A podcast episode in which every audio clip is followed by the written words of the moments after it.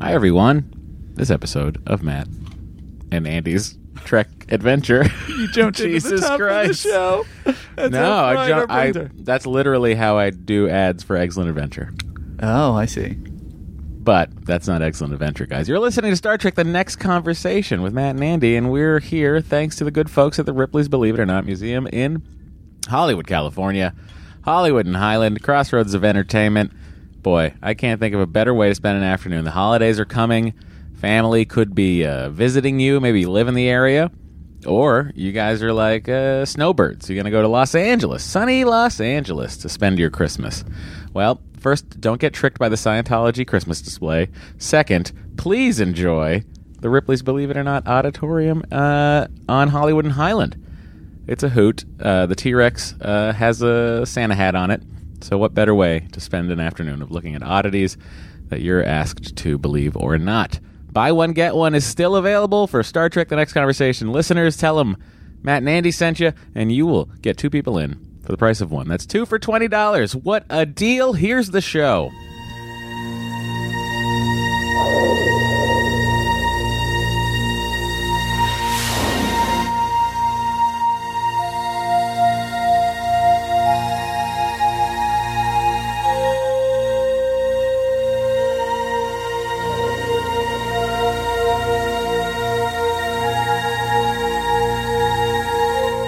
Podcast The Final Frontier.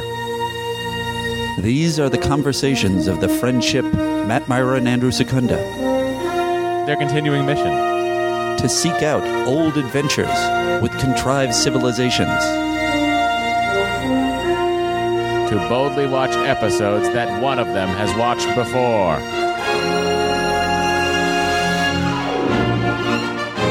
Hi, everyone. Welcome to Star Trek The Next Conversation, the greatest podcast in the Alpha Quadrant, hosted by Matt and Andy. I'm Matt. I'm Andy. I was all. I was all. I didn't know what flummoxed. you were waiting for. You didn't. You, you- Oh, I was gonna jump in. Sometimes it was, Andy doesn't talk, and I'm like, I think he's waiting for me to say his name. It was. A, it was a, such a beautiful opening, and I was really just wondering at the you know the professional slickness of the of the opening. I was like, this doesn't sound like our show. Yeah, And well, then I was now it waiting does. for my turn to say, and I'm Andy, but then you you scooped it up. So I was like, should I even be here? I scooped it up. Uh, welcome. Uh, don't worry, everyone. Deanna Troy can sense emotions once again. All is right with the Star Trek universe. Is it that different than before? Maybe not. Per, per, pros, possibly. Possibly. Wait a second. Did that go up already? The loss. Yes, that went up. Okay, good. Yes, I was I gonna know. be. I was gonna like stop this podcast right now and say, Andy, we don't have to put one up. Let's go. No, they. uh Yeah, they. There was there was some. Uh, Some loss from people. Did There- they- there was- Did they feel the loss when we were off for Thanksgiving? people were a little. Some people were offended. I how would you can't be remember who. offended? They're offended at my. I can't that I came down hard on Troy. Oh, oh, oh. Um, but nobody sent in a hail directly about that. So tough luck. Yeah, tough luck, bub. Is our show. Um, I wanted to pew read pew it. phasers. I'm not shooting at you. I'm just saying. but today we're talking about Data's Day. Yeah, Data's Day. It's one of the Pantheon Matt Myra episodes, an episode I uh, come back to again and again. I gotta tell you, I mean, we're gonna we're gonna hear all about it. Oh, we need. Should we write down what our what our thoughts and Oh, our good numbers thinking. are, Andy? Yeah, good thinking. Hang on, I'll give you a s- a, piece of paper here, Andy. You can write it down on the back of this envelope, Okay, uh, and we'll give you a pen right now. okay. I'd like you uh, to uh, write write down exactly what you're giving it before we sway each other with opinions. Andy, of course, needs uh, two hands to write down. oh, he's really thinking The about it. thing would He's slip really thinking slip about off. Oh, sure, sure. It's- I have a tilted desk. it. He so- does. He does. He's not lying. Boy, I can't wait to see what Andy writes down. But I'm not going to see it until the end of the show. Okay. Don't don't show me. Don't show me. I'm going to put this Spacing down, down. right there. Okay. And then I will write down uh, on the top of the envelope uh, what I'm giving it. Yes.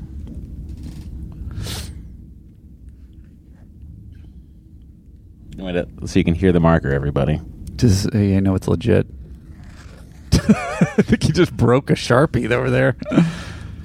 All right, I've placed the uh, the envelope away from us. I think we already know, but uh, should they watch this episode? Always.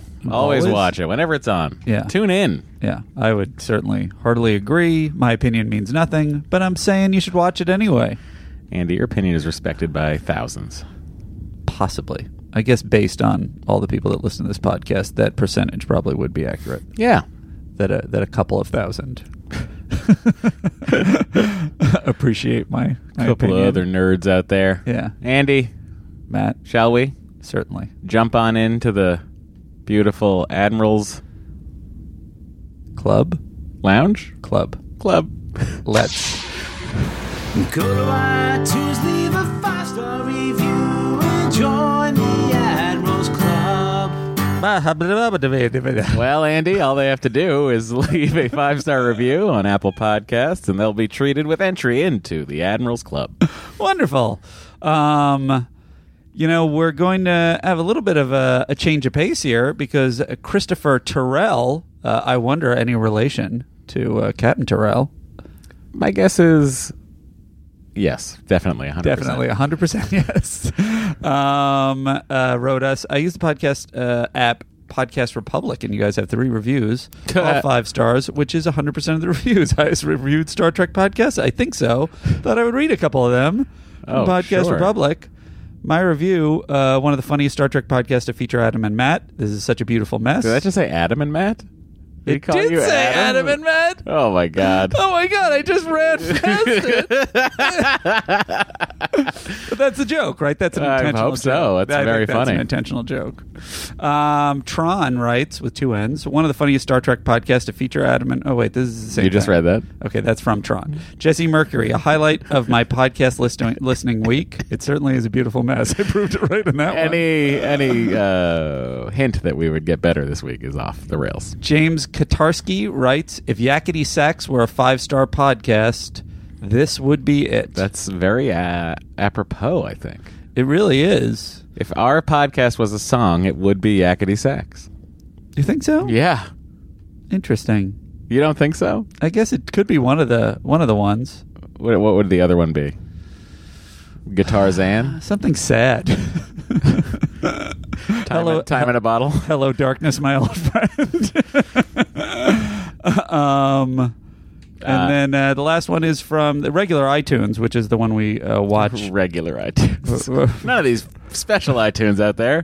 for my uh, for for more you know that that's where we look more often and uh, that one is just secunda from this is great catstronaut 19 Oh, nice What a great Catstronaut out name. there. and he says i'm the ad-" or she says i'm the admiral president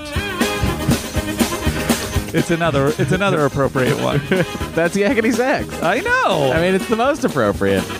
Boy, feel look like- at how, look at how I feel happy like he my is. choice was also appropriate Sure. I mean, what is the? Uh, I think more appropriate for us is. Uh, oh boy, I can't find it. Oh, there we go. Sometimes we feel a little bit more like this, buddy. Sometimes everything's wrong. That is also true. Creep might be appropriate. Sure.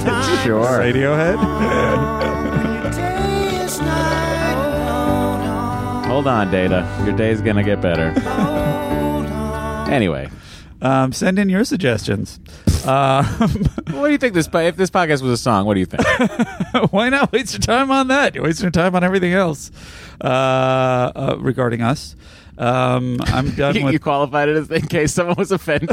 No, I that don't they want to be wasted clear. time. I didn't mean that you're wasting your time the rest of your life, No. just when you're listening to us. It's pretty clear that no one is just listening to the podcast. People are driving, people are So- commuting, people are walking, someone's on the treadmill. I would really feel bad for someone who is only listening to us in their life. Garacio's driving in traffic in Studio City right now. It's true. He's like, man, should I have gotten this Starbucks order or is that going to make me late? or he's nodding off to sleep. He also David. listens to us as he's sleeping. Get the Starbucks. I say, get the coffee bean. Get yourself a big, fat, um, um, ice Bean of blended coffee? white chocolate ice blended. Oh, there you go. With espresso swirl and whipped cream. Oh, you know, that'd be good order to uh, Joe. Joe, if you're listening to this, I know you, uh, hopefully uh, everything went thumbs up tomorrow. Well, I guess today for you, if you're going to listen to this uh, post uh, surgery. Uh, my buddy Joe, one of the best men at my wedding. Oh, good having a luck, little, Joe. Having a little uh, surgerama tomorrow, and uh, he previously asked me a question. Mm. I What hope is that's the- not what the doctor called it. That's not a good doctor. He's uh, going to a discount. you ready for the Surgerama kid? Double thumbs. Hey, who's got two hands and gonna do surgery on you? This, This guy. Okay, so uh, that being said, he was Joe asked me the question: What could I get at Starbucks that tastes the most like coffee ice cream? And Oh. I feel like you answered it for him Yeah, at, it's a, a coffee at a coffee bean. bean. Yeah. What's your what is what is an Andy Secunda's Starbucks order? oh, a If, star. you know if what? he's gonna go fuck himself. I don't tend to fuck myself at uh, at Starbucks b- because I don't like their uh, their their frappes. Secunda or Secunda?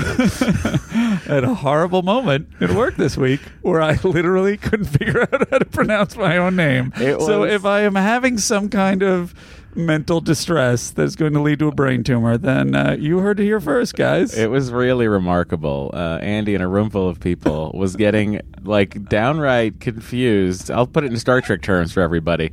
Uh, remember uh, on uh, when when they're on the planet there with Harry Mudd's androids and they have to trick the android, so it fries its circuits. Sure. That was essentially what was happening to Andy when he couldn't figure out if his name was pronounced Secunda or Secunda, and. Uh, it was a delight. I had him call his sister, who did not answer the phone. And then today on Excellent Adventure, we were talking about whether or not your name is Secunda or Secunda, and that's why I called you today. I- I, was it going to should- have you cameo on the pod on Excellent. It should delight all of you that the way that I figured out how to pronounce my own name was to say my cheer. And I went, "Ha, ha, ha, Ah, Secunda! And I was like, oh, that's how you do it. Yeah, that's exactly how you do it. So everyone out there who's worried they're saying it wrong, you're not. Andy just forgot. Anyway, we're done with the Admirals Club if you want to scoot over. Uh, sure, I'm going to pop open the uh, doors to the magical uh, President's Circle Club. What are we calling it? President's, uh, the United Federation of Pro- Planets President's Circle. That's it. Lounge. I don't- I don't think we- officially it's a Centurion Lounge, uh, Amex uh, required. I don't know if we Uh, specify it. well, I'm just gonna open that door right up. Okay. See what's happening in here.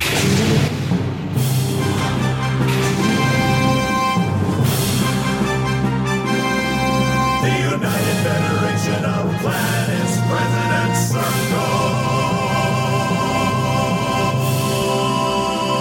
Oh, Andy, here we are inside the United Federation of Planets President's Circle. Seems like oh, they're they're playing our song in here. Oh, wow. little music. I think the uh, the DJ slash oh, you know what they'll probably have in uh, in this era. I was going to say in the future is they'll have DJs for rooms. That's probably why they were playing the rain the whole time. It'll be like holodeck DJs. They weren't playing the rain, Andy. It was raining in here. It was a holodeck. That's what I'm saying is like there will be a DJ for Oh, hologram. that pulls up the right holodeck program for stuff. you? Yeah.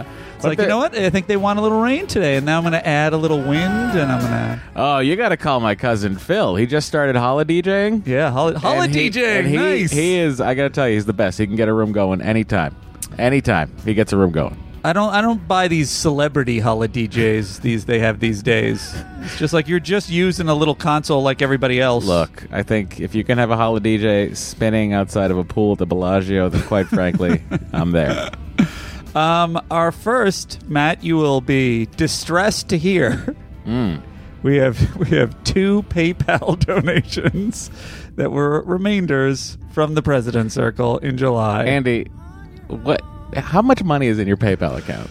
Um, not not an enormous amount. Many of these donations are very small. this one is huge. This one is from Stephen Price, and it was forty-seven dollars that I didn't credit him for. Stephen Price, first of all, thank you so much. Second of all, congratulations for not getting more annoyed at Andy a month, three months ago. Now it's now he's Lieutenant Stephen Price. He's part of the Patreon, a legitimate member of the President's Circle. Uh, Stephen, uh, leave a subspace message on the um, Patreon uh, President's Circle posting for subspace messages, and uh, we'll be happy to read it on the podcast. Here's his for Back in July. Welcome back, Matt, Mandy, and Matt. I don't even know what we're coming back from at that point. Our break, our long. Oh, right. We had a three-month break. hiatus. I know this piddling amount is nothing compared to the vast sums of money coming out of Matt's IVF budget. now completed. Um, but I wanted to show my appreciation just the same. If it helps alleviate Matt's stress level even a tiny bit, even better.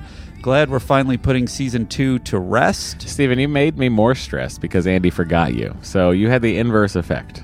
Well, this. But I appreciate you, Steven. Thank you so much. This next one uh, will appropriately punish me because there is a song that is accompanying this gentleman's uh, this gentleman's uh, failed PayPal donation. I mean, United President's uh, uh, acknowledgement. Um, I thanks sent you. to our DJ, uh, our hollow DJ, Polly Enterprise D. uh, no, there's another song that he Oh, he's playing. An, he's gonna. He's queuing up another one he here in the holodeck. himself wrote. Wow. Let's Uh, well, well, it's- let's let's uh, make sure we can hear it for all it's worth. Uh, Yes. I'm gonna go ahead and fade out if the DJ will follow my node nodding. Yes. Okay. He's got it. Uh, node. He said node. Node. My Uh, node. I sent you 17 cents uh, at uh, 11.56 on July 31st. Never heard my name called out on the podcast. Um, and he uh, sent this in. Um, ironically, I've been listening a lot to uh, Eminem. I've been back on an Eminem kick recently. Who has? You has? I have. I'm, this is not what I'm saying. sometimes He's saying- I can't tell if Andy's know, I reading don't or do- talking. All right, I'll do. uh, this is going to be the voice of all the emails from now on. Finally, Andy, you're using your real voice on And the then this is- podcast. no, that's not me. yes, it is. Anyway. Oh, thank God, because that's hard for you to do the reg this this podcast Secunda voice. Leave me alone. now there's Andy. Oh, I have a perfect voice for podcasting. uh, this is from Alex Komanek. Mm-hmm. And here we go. Oh boy, that sure was a lot of deuterium today. Well, let's take a listen to Star Trek TNC. Maybe today will be the day that I get inducted into the President's Circle. Andy, there's no one who we have forgotten that PayPal'd us before the President's Circle began. That's true! Is a miracle! This is unbelievable. I think No, we should he's Sam. celebrate on our own here. Till grace no longer hot. Rather have a beer. I fill these tanks up with deuterium. I can't even hear. You leave that nigga back could it would all be noise, but your podcast in my ear. It reminds me that it's not so bad. It's not so bad. Dear Matt and Andy, I hailed you, but you never responded. There's probably a problem with the transponder or something. I sent you some money. I really hope you got it. I wanted to support my favorite Star Trek podcast. I sent it before August, but I didn't hear you list me. I hope you didn't do it intentionally just to diss me. Maybe you didn't miss me. Maybe I wasn't listening. Maybe you mispronounced my last name as Kaminsky. I thought I'd get in. see? Probably did. But evidently, 17 cents can't guarantee entry to the presidency IRCLE. E. I need to feel like part of Star Trek TNC. Matt and Andy, please be the real MVCs. The PayPal fees alone were three times what you received. You forgot all about me, then you had a celebration without even a mention of my token donation. I think it's time to find a different conversation, perform my own kind of saucer separation create my own circle. 40,000 doors, self repairing floors, smorgasbord and more. Ah, who am I kidding? I can never quit you two. P.S. We should Jama Haron together too. I don't care if you ignore my 17 cents because I know in my heart that. I'm the president. No, it's not how it works. oh my god, all that work. What a what a what a song. I have to say that was very uh, impressive. I Very love the well I love the produced. effort you put forth and uh, quite frankly uh, you have more talent than Andy and I. So true. On display. Well done. Number fun. Shut up, Matt. Okay. That's what it sounds like inside his head. Your turn, Andy. All right. Uh, okay. Uh, now we're going to take a look at our uh, proper uh, President Circle members uh, with the Christopher Pike Medal of Valor awardees. I can't believe he finally knows how to. s- I what, wrote it what down. this is. Otherwise I I love it. wouldn't have. No, great Yeah. job. I'm proud of you. Uh, I'm going to keep it short today uh, because we have so many others in this uh, portion of the ship. Uh, and it is from Dan Kostelek, who says, If you were a hot dog, would you eat yourself? I know I would. I'd cover myself in mustard and relish. I'd be delicious. Um, I have to say yes, and I like a hot dog with mustard and relish, but my preferred hot dog topping, Andy, is mustard and um, What are you gonna onions, say? chopped onions. chopped onions. Yeah, How do you that's- feel about a, a a cheese on your on your hot dog? No, thank you. No cheese. I think when I was a kid, I would do that kind of thing, Uh-huh. but you know, I'm a grown ass man. Where do you stand on bacon wrap hot dogs? What do you mean? Like, where do I stand on hot dogs that have been wrapped in bacon or in a bun, or just like general? If you were a hot dog and you were standing and you Sure. were wrapped in bacon, would Uh-huh. you prefer to be wrapped in bacon or prefer to not be wrapped in bacon? I got to be honest. If I was wrapped in bacon as a hot dog, I'd probably be like, "This is very cozy." uh huh. Uh, I'd feel okay about it. Sure. Uh, but at the end of the day, I'd probably just want to be left uh, with mustard on me. I love a bacon wrapped hot dog. I'd love to be wrapped in bacon. Do you like a pretzel hot dog? You Very know? much. You do? Yes. I didn't ex- anticipate that was happening, Andy. My ex uh, actually uh, pointed me toward them. She she really she really loved them. Your ex uh, pretzel? uh, wife. Oh, Yeah. sure, sure, sure. You hear that, everybody? Ex. Eh, you want a little bit of that? You need someone who really likes a hot dog pretzel? I better get a stick to, to to swat away all these ladies. He's not hard to please. Uh, so sad. um, okay, we're done with the uh, Admirals Club, buddy. Oh well, uh, Or we're done with the President's Circle. We're done with the whole thing. I guess I'll just get us out of here with some sort of magic transition uh, that I can't remember what we do. God, people must be so annoyed that I don't remember what happens here. it is amazing that it's kind of a. Okay, we're done. the Admirals Club now. Yeah, uh, and I guess we'll go to the hallway for the hails. Believe it or not, everybody, none of those were hails. No. And that was the Admiral's Club. Trading frequencies closed, sir. Sir, sir. Okay, uh, this first hail is from Rebecca. Oh, the hail bag's officially open. Is that something I say? you know, it's funny that it's kind of our brand to be a mess, and Yeah. yet we really make no effort to m- maintain our We make no effort. sad yet. disorganization, Yet. inability to remember what comes We next, still manage to do it though. or uh, constantly misfiring sound cues. Um, it just happens because that's who we are. This is from Rebecca Skipper. Uh, hello, Skipper. Hi, Skip. Hey, Skip. Uh, and she says, uh, My thoughts on TNG's The Loss. I've never liked TNG's The Loss, but after listening to your commentary um, and Vits of the episode, I think that must be a misprint, but I can't imagine what it was. Um, anyway, uh, I'm convinced I should watch the episode again. Uh, I think comments on the episode. Although Troy is a jerk in this episode, I really like how she corrects Picard's flawed thinking about people with disabilities. I'm totally blind and can tell you that Troy was right when she says that the idea that the other senses improve when one sense uh, is lost is a myth. In TNG The Whisper, uh, Picard really annoys me when he raises his voice when speaking to the deaf character. Oh, so true. did I I wonder if we commented on that? I, I don't know. I if wonder we, even did. It were really is insane. aware of it because that is absolutely a crazy thing for him to have in the done. 24th century. Hello. I've got this number one. Hello. Don't would you- the guy is like a, a well-known ambassador that communicates with everyone. It's like it's the equivalent of like, oh, Andy, this uh, this person is blind and they don't have a visor on. I'm assuming we're in Star Trek times. And then Yeah. Andy's like, oh, that's okay. I'll just make myself bigger. no, Andy, that's not how it works. Anyway, continue. she goes on uh, TNG's weakness, in a sense, is how it, it dealt with dis- disabilities.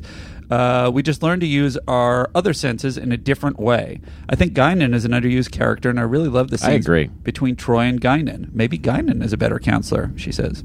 Uh, Geordie's blindness isn't explored as much, and the scenes in The Naked Now and Generations, where he longs for his sight, are not the best examples. One of the debates that you didn't have is what defines a disability. Is Deanna Troy disabled?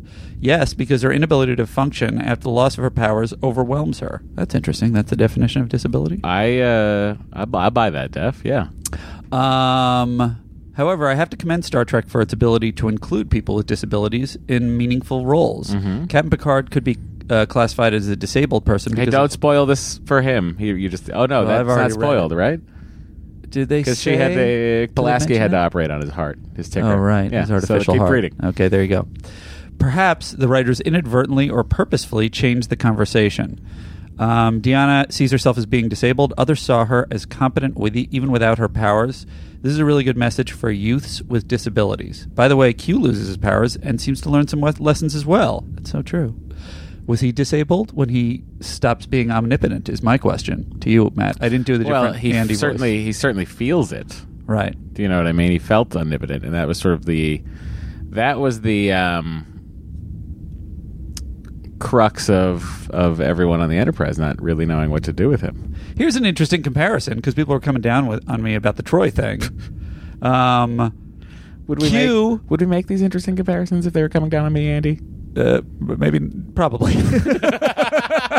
I guess you would be making the comparisons. Sure. I would be sitting there watching, wa- enjoying you squirm. Uh-huh, got Um, but whatever the case, Troy, Troy acts uh, in a similar manner, maybe even more of a brat than Q does when Q loses all omnipotence. That's true.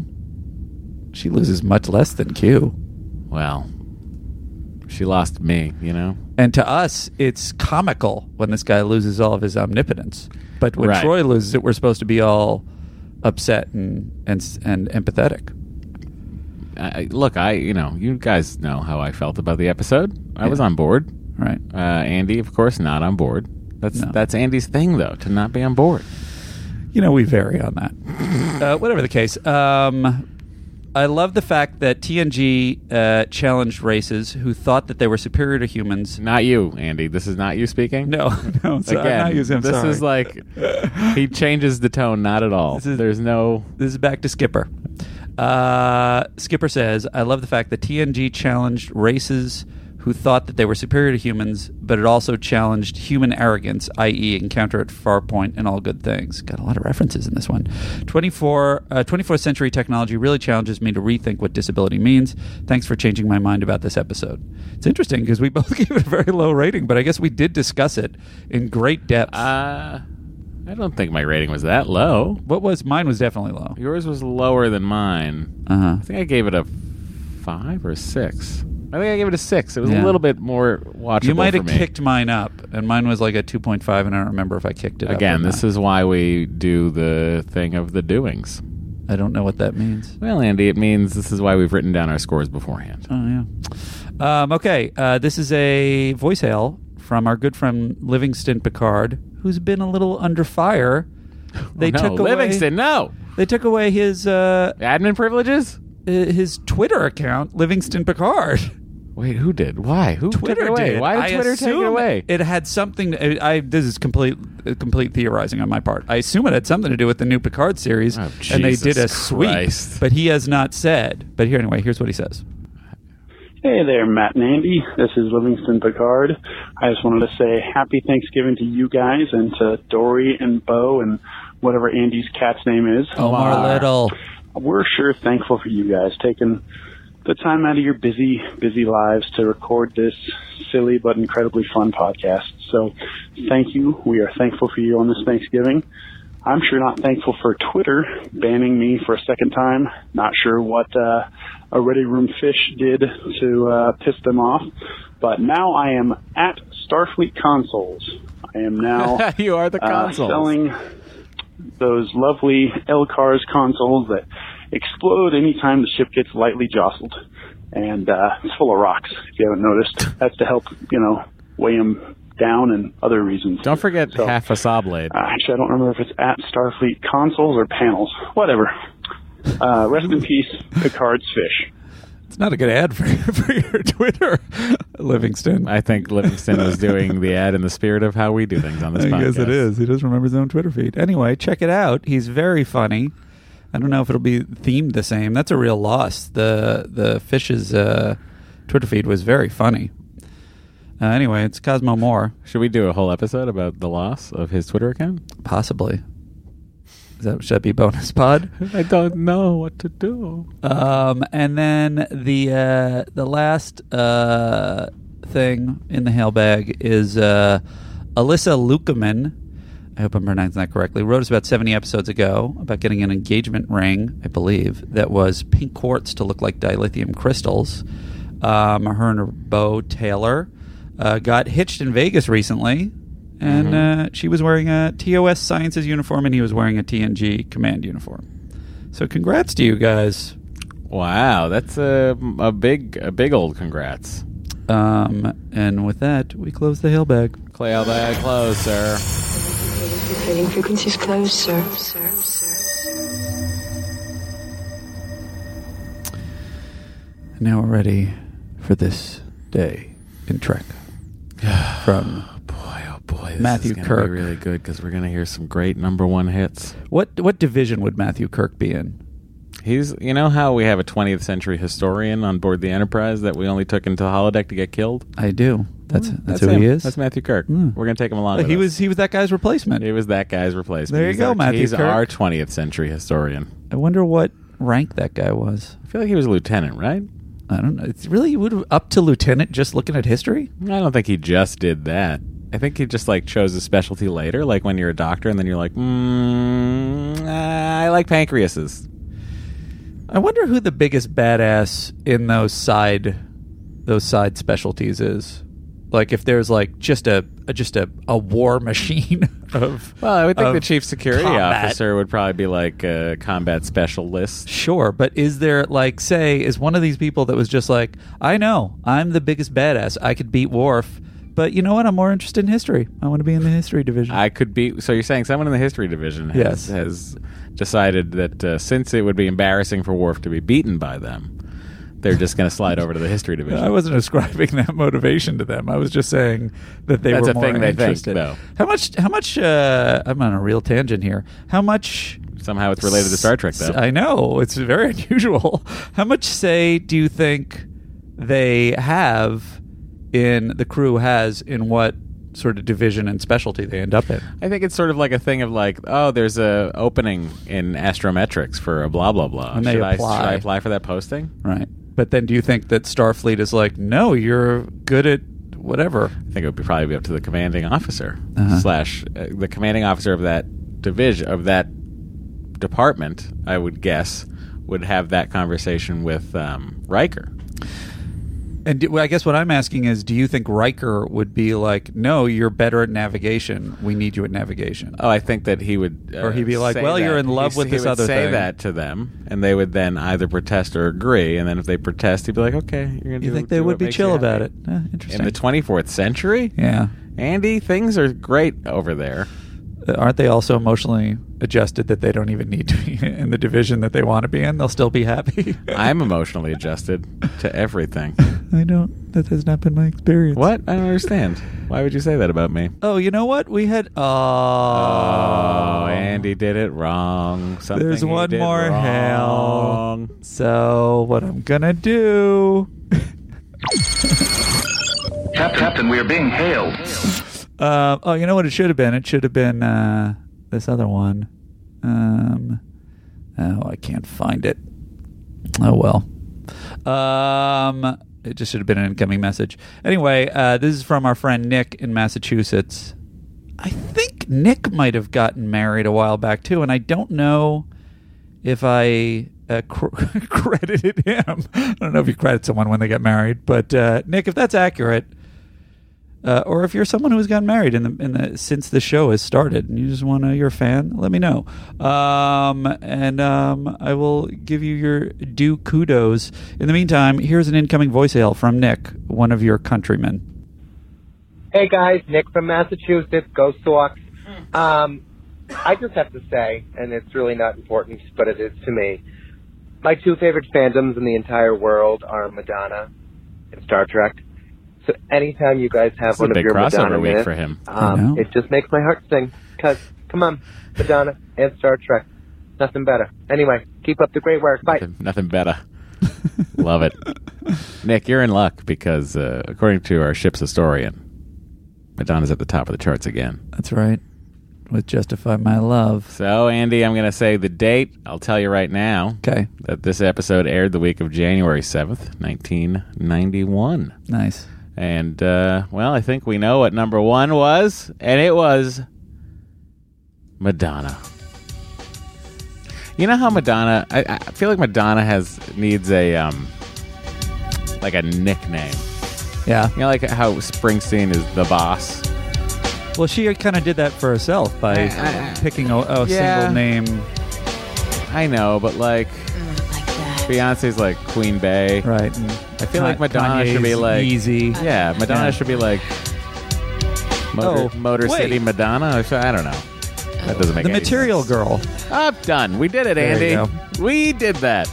Yes. there you go. Madonna, from now on, you shall be the Material Girl. It's not as good though. She should be like a, a, a, That's right. a boss type person. Yeah, like But- a single name or Well, double. she is already. Yeah, I guess she's already that. Share already share. Yeah. Dolly Parton is shortened to Dolly. D- Dolly should have one too. Come to think of it, maybe they do in their circles. We're not really their circles, even though I was a huge Madonna fan. back in their the cir- day. oh, I thought you meant like in their interpersonal actual circles. no, I mean in. Guys, personally, you can refer to me as whatever material girl. I've been on a real Kanye kick too lately. I don't know what's going on with me. I think you just need rhymes because you can't even understand how your name is pronounced. That may be, and I need to learn how it's how things are rhymed so I can figure out how my name is pronounced. Um, I wonder how many things it could rhyme with. Because you're Probably like, not many. you're like, is it like Davy Crockett's coonskin cap? Is that what it rhymes with? No, no. Is it the word under? Hmm, I don't know. And then you, so you need rap to help you. I want us to have nicknames. I want I want things like Yeezy and uh, Ye Yay, right? This And is Yeezus. This this podcast is not easy to do. I'll tell you that much. God, I feel bad inside for both of us right now. Justify My Love by Madonna and Sadness Part 1 by Enigma began the year on top of the US and UK airwaves, respectively. A Life on the Road by Charles Kuralt was a bestseller, and Home Alone spent its eighth week on top of the box office, with its take exceeding $170 million. Were you on the Home Alone train? Uh-huh. Very much so. Very, very much so. I am dealing with something right now on this phone. I'm wondering if I should stop. We should stop for half a second and then get back to this, Andy. Do you want? Let's finish this day in track, and then we'll circle back. Okie dokie. The Persian Gulf crisis escalates as the U.S. Congress authorizes the use of military force to defend Kuwait from Iraqi incursions. DC readers were treated to the first appearance of Tim Drake as the new Robin in Batman number Oh, sure. 457. Yeah, yeah, yeah. Nice. That's credited to Mark Schultes. Um, the fourth WWF Royal Rumble special aired, uh, in which Hulk Hogan defeated Earthquake as the final competitor. Sure. I remember that one, actually. Time magazine's cover featured a creepily edited double portrait of the U.S. president with the caption "Men of the Year: The Two George Bushes." Uh, the article was taking aim at his divergent personalities in international leadership and domestic management. That's it. Oh, my God. You perfectly timed, Andy. You ended as, as Madonna stepped away. I feel like that was more your doing than my doing, Matt. But No, thank no, for but it. you did it. I But did you it. stopped I talking, stopped and talking. Madonna decided to fade her Oh, song you didn't out. fade it out. I didn't do that. I just sensed it coming. It and I was ended. like Whew. Nick, we made your day. Star Trek and Madonna all wrapped up. into one bacon covered hot dog. Um, That was Maddie. We were listening to Maddie. Maddie in the morning. Donna? Nick knows that. Nick knows that. That's my kiss. Nah, I'm coming up with Madonna. Don. nicknames. Lady the Don. Don. The Don. Oh, come on. That's what she should be called because she's Italian. Madonna Ciccone, I think Guys, her we're, name is. we're, we're, we're just solving problems we were never asked to solve, left and right. We'll be right back. Well, th- th- you won't know that. We'll be back. All right, Andy, I, I, Madonna's done, but we press on with Larry Nemechek's amazing book, Star Trek The Next Generation, Companion Revised Edition. FYI, I was going to say uh, we had a little bit of a TNG conversation a couple of minutes back. So even if this is the official start of the uh, the episode, uh, you know maybe there's something worth your while. If, if people are like, "Oh man, the episode started at the 39 minute or 8 minute mark," I'm gonna I'm gonna just jump right over to there. Um, first of all, sorry we're not entertaining on our own. that, this, that was not meant as a sour note to make. Second of all, uh, guess what? All the hails are about TNG.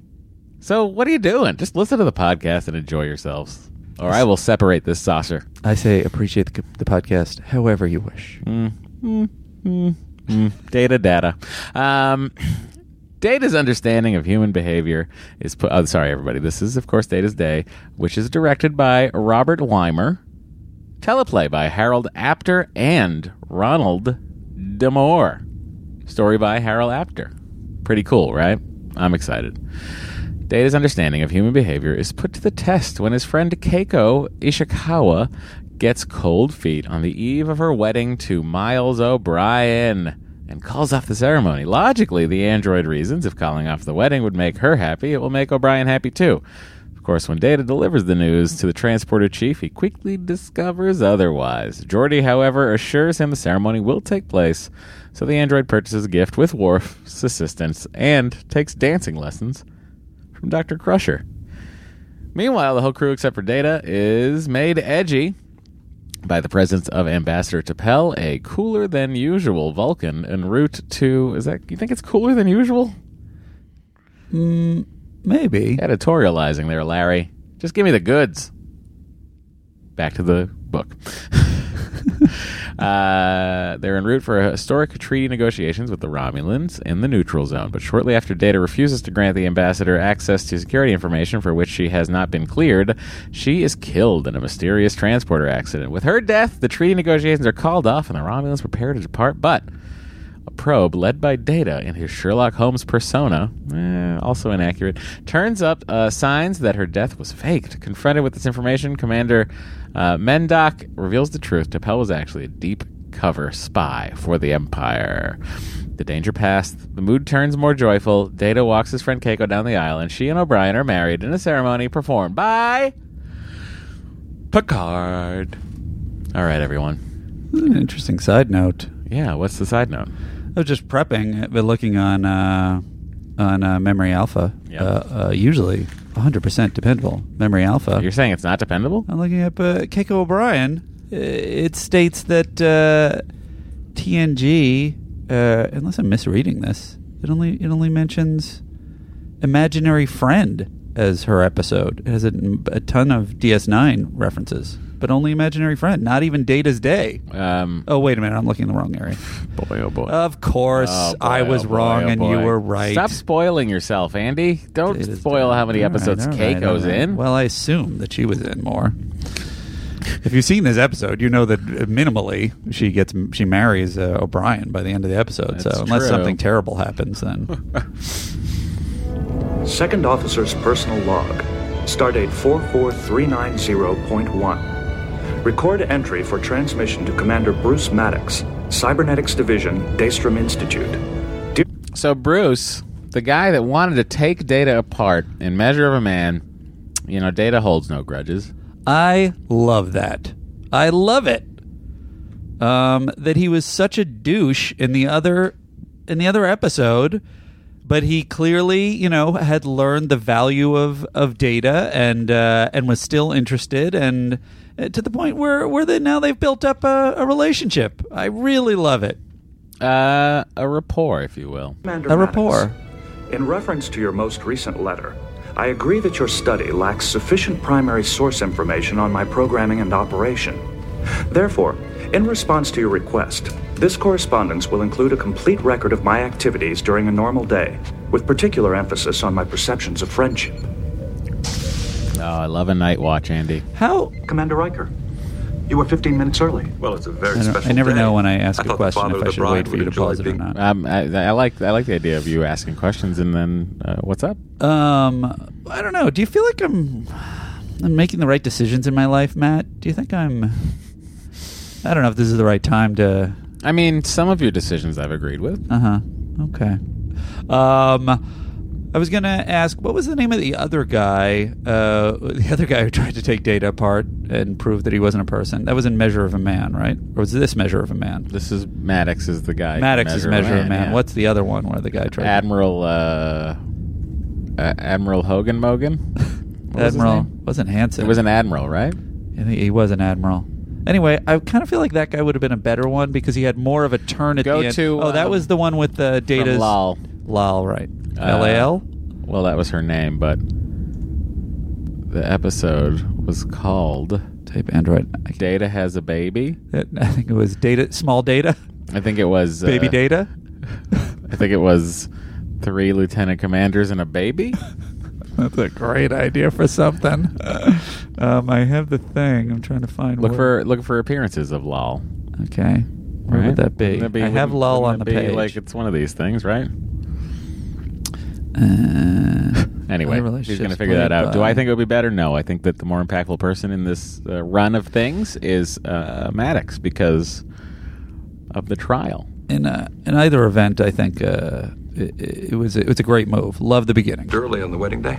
Thank you, sir. and love the Nervous? night the night shift. I agree. Nervous, sir.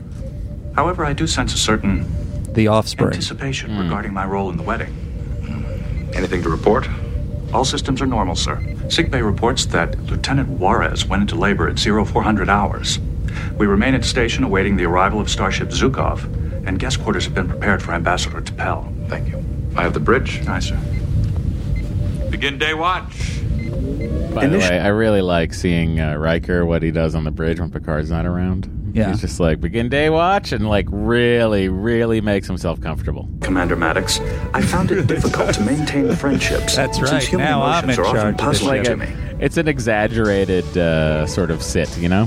It's like a really like I'm going to cross my legs. Eventually, I developed a program enabling me to predict human emotional responses to specific actions. you know, his program that he's developed might be the explanation for us assuming he has emotions but doesn't know it. I'm sorry. Say again. The program he's developed Yes. to anticipate human emotional responses Uh-huh. Uh huh. might be why we think he has emotions so much. It might be part of that program kicking in. I'm not following. Okay. Someone out there listening is following. Explain it to me. You know how we're always like data has emotion but he doesn't know it? Yes. This just revealed that data has written an emotional program for himself to anticipate the emotions of people around him. Part of me is just is, pro- is I see. You're supposing- saying that when that is that is uh, in operation, that When is we're what s- yeah. creates the illusion. When we're seeing that, he's maybe not, it's he's not specifying enough though that it affects h- uh, how he acts in response. Um, right. But I'm saying you know that could be a subroutine of. But that without program. question, it is all over this episode evidence of like, oh, this guy's got emotions. What are we even talking about? This is absurd. Just because he smiles at his cat? He does a million things in this episode that are like, oh, that's a guy with emotions. Come in. It is time for the wedding rehearsal. I know. Uh, Data, I've decided not to go through with it. You do not wish to rehearse. No, I'm calling off the wedding. May I? Whoa, Andy, what is that? Is it a wedding song? A calling off just the right. wedding song? To do. Calling off the wedding song. Have your feelings for Chief O'Brien changed?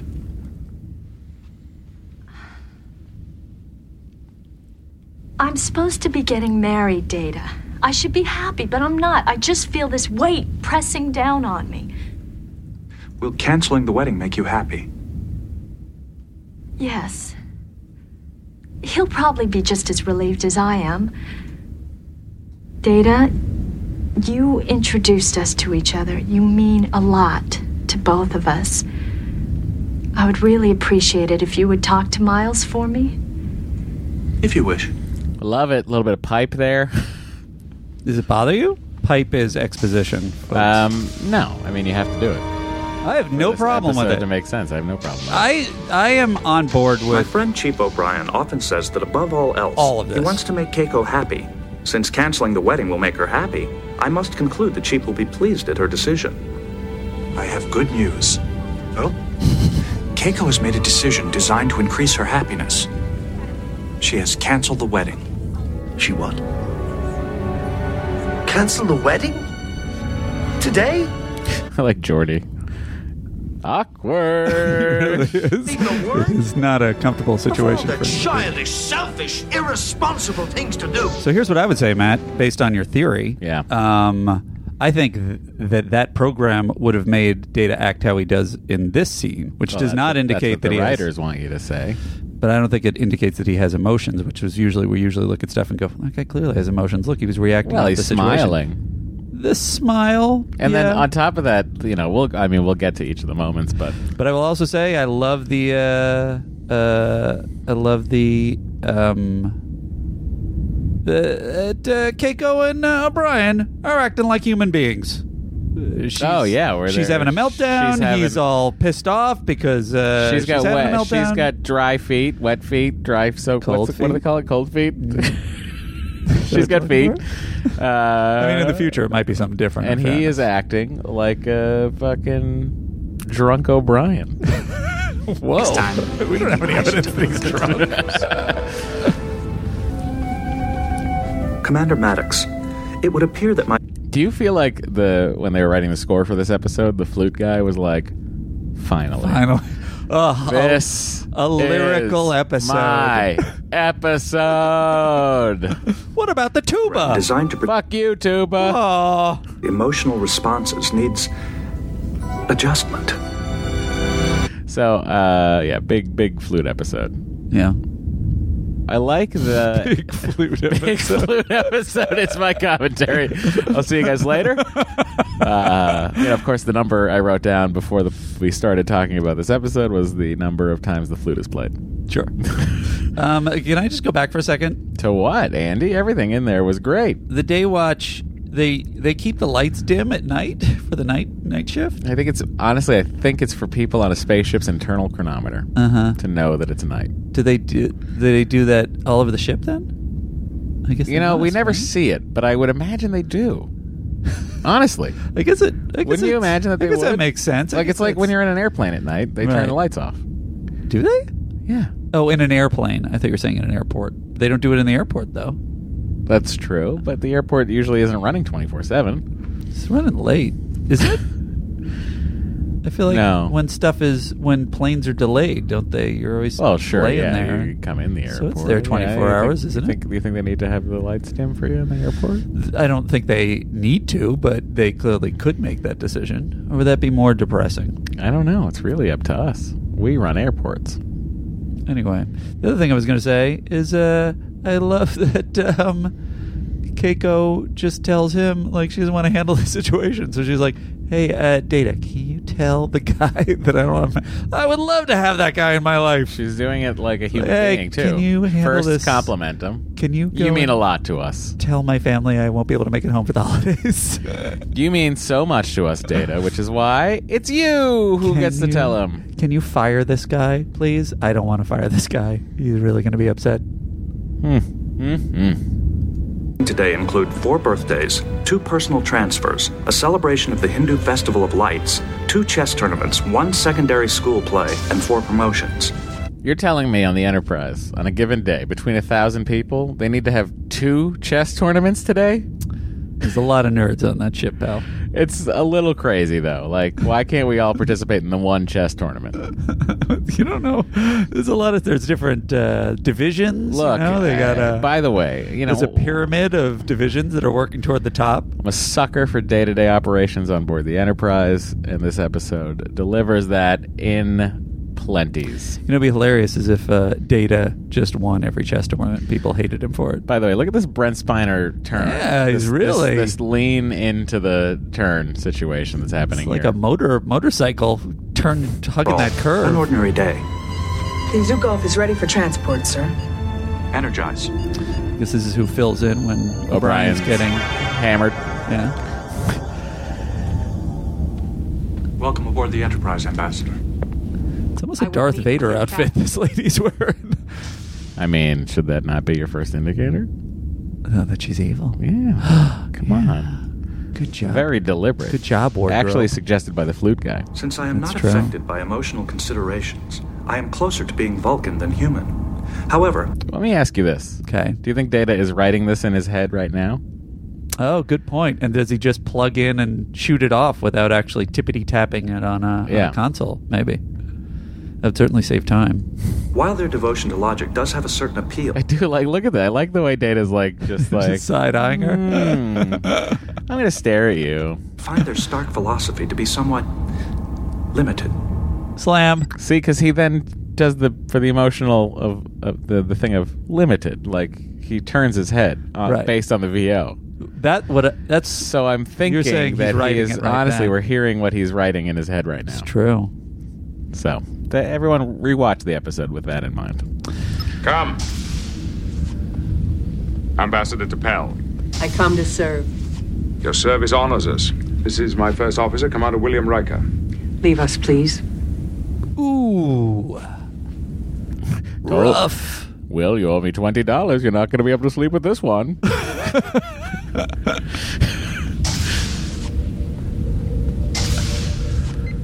Charming woman. really, I think that's Will's taking that a little too hard. Well, he had to lean into it for the the way he just stares at the door. well, if you weren't closed, I'd. Uh, oh, why I oughta. Tone of Commander Riker's voice makes me suspect that he is not serious about finding Ambassador T'Pel charming. My experience suggests that, in fact, he may mean the exact opposite of what he says. So this is totally being narrated, right?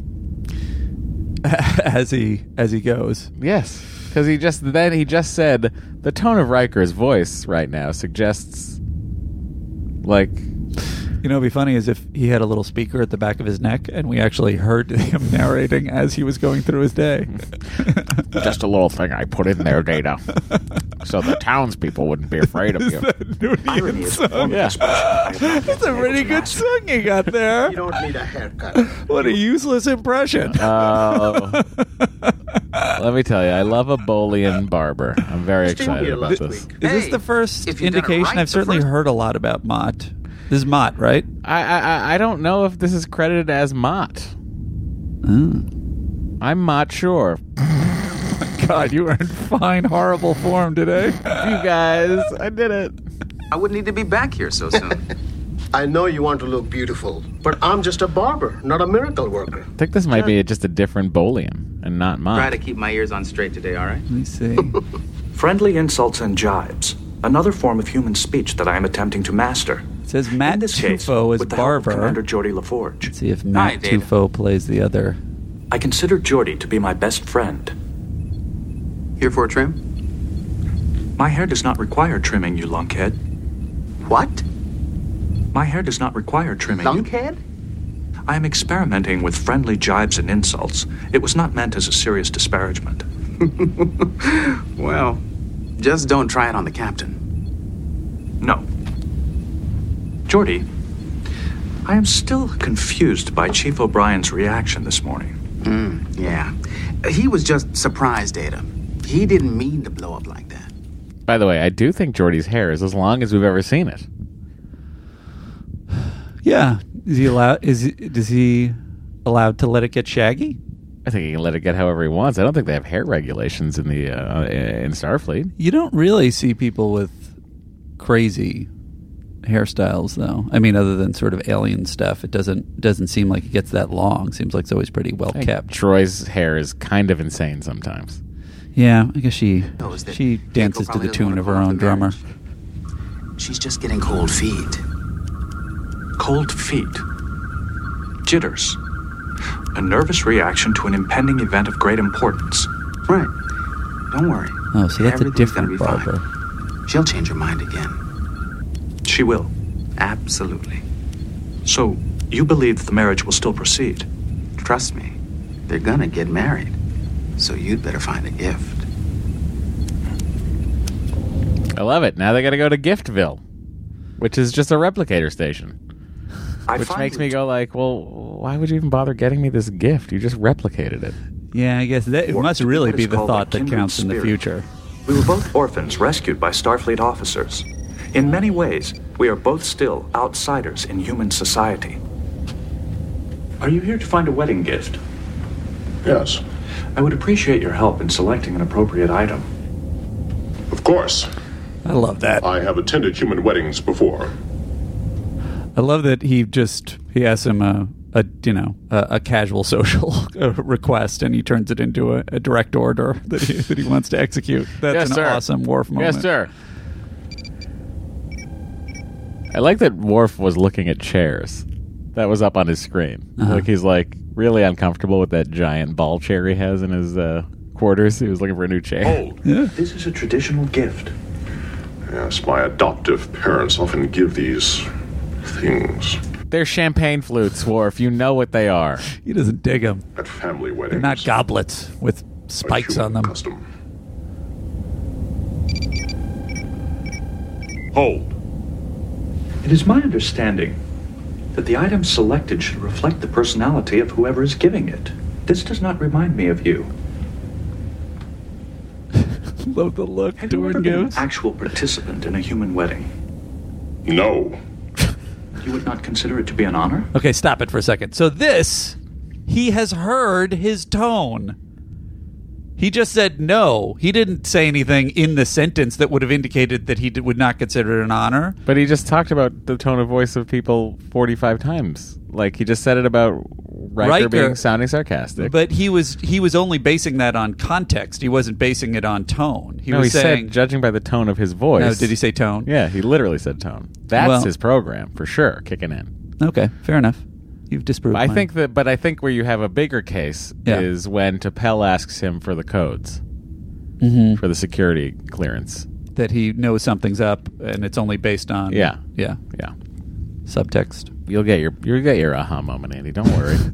I don't, I don't. I don't think I. I don't think I need to stack up evidence of him being all over the place. Rituals often involve a great deal of talking and dancing and crying. Dancing? He's got to go learn to dance. So of course he goes to Crusher. Data's doing a ton of creepily watching people in this episode, by the way. But I think that's the thing. When Data's not on camera, this is what Mm-hmm. That's what he's doing the entire time. Honestly, He's being don't you a think he's weird- observing people constantly? I guess he is, but that should have been and people are something- just like used to the fact that Data's going to be a weirdo. Sung should have programmed into him not to be a weirdo, though. I did, but when I had the st- the speaker put in his neck, so everyone knew when he was staring. It was because he was huge constantly mistake. talking. He's constantly talking about what they're doing. Learn how to dance. Why me? It was in your service record. Awarded first prize tap and jazz competition, St. Louis. Okay, okay. Have I said something to upset you? It's just that that was a long time ago, and I don't want to be known as the dancing doctor again. Then your answer is no. All right, but let's keep this between you and me. Of course, Doctor. Commander Data, please report to the bridge. I wish that Data unzipped his mouth. that would have been amazing. To, Or he zipped it. he like, just. well, that he would have been a zipped great it, little and then he zip. should have. He actually zipped his mouth. What a crazy effect budget. I loved it. I programmed to put mouth zippers. It's, it would probably only, uh, you know, happen When the once or twice in his crystalline- life. when but the crystalline entity came, I said, "Thank God I put the mouth zipper in." It's going to be a useful I want a bit. tactical projection of possible Romulan deployments along the neutral zone. Access all Federation records on the subject and report to my ready room. Captain, is there a specific area you wish me to study? No. Ambassador. Number one, set a course 130, Mark 246, warp 7. That will take us very close to the neutral zone, Captain. I'm aware of that, number one. Proceed. Lay in the course.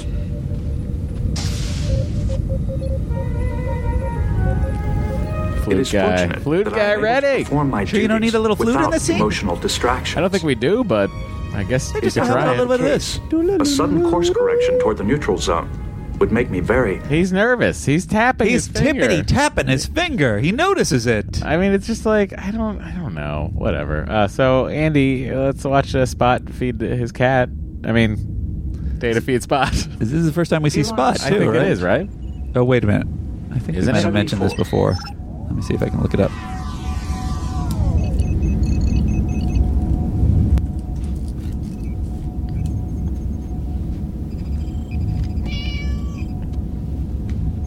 Andy's looking it up.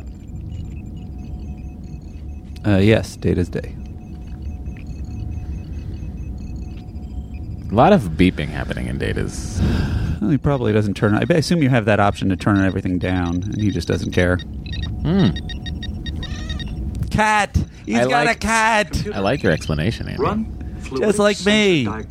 Just like Omar Little. Diagnostic complete. All systems functioning within normal parameters. It looks like it's desperate to get away. Come in.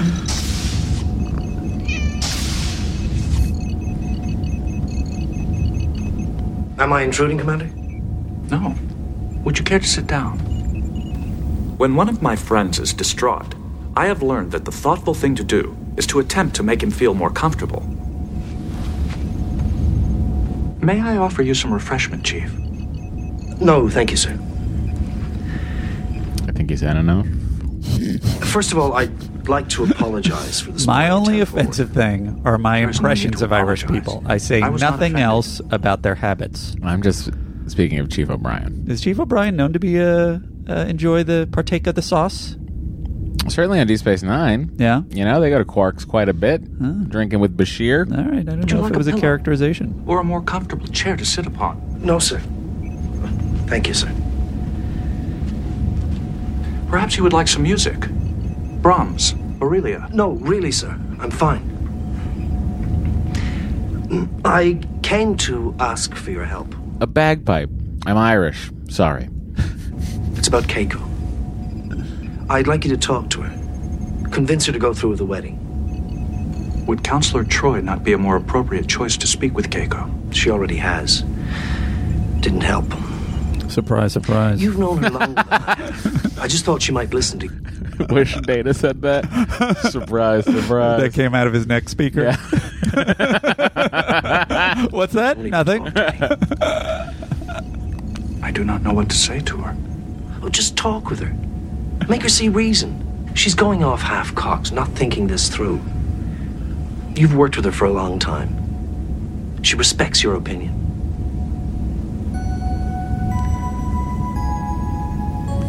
Does that mean like they previously served to e- with each other? I don't know. I would love to know the backstory of how they became close. Maybe he's into plants because they're more alive than he is. You excited about the arboretum? A little bit. Not seem happy. A little bit. Doesn't seem like there's going to be that much action in there. Your decision was based on the assumption. A couple throwdowns happen in the arboretum eventually. Oh, really? Yeah, this has sure. proven to be I feel incorrect. like they should have done more with the walls. They got those cold walls. Since your actions did not produce the. De- Cold walls and warm plants. You know what they should have done is had it be holodecky and make it seem like it's outside. But then why not just go to the holodeck? Yeah, I guess that's true. Keiko talks to you. Why do they not talk to each other? That's a good question, Data. I wish I had a good answer for you. Perhaps when they're ready, they will. Many aspects of this situation are puzzling to me.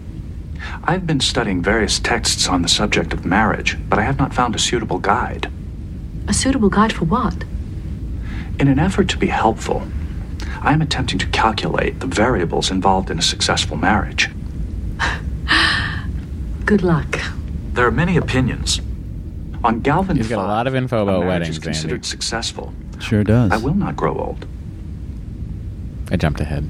Data, That's reasonable.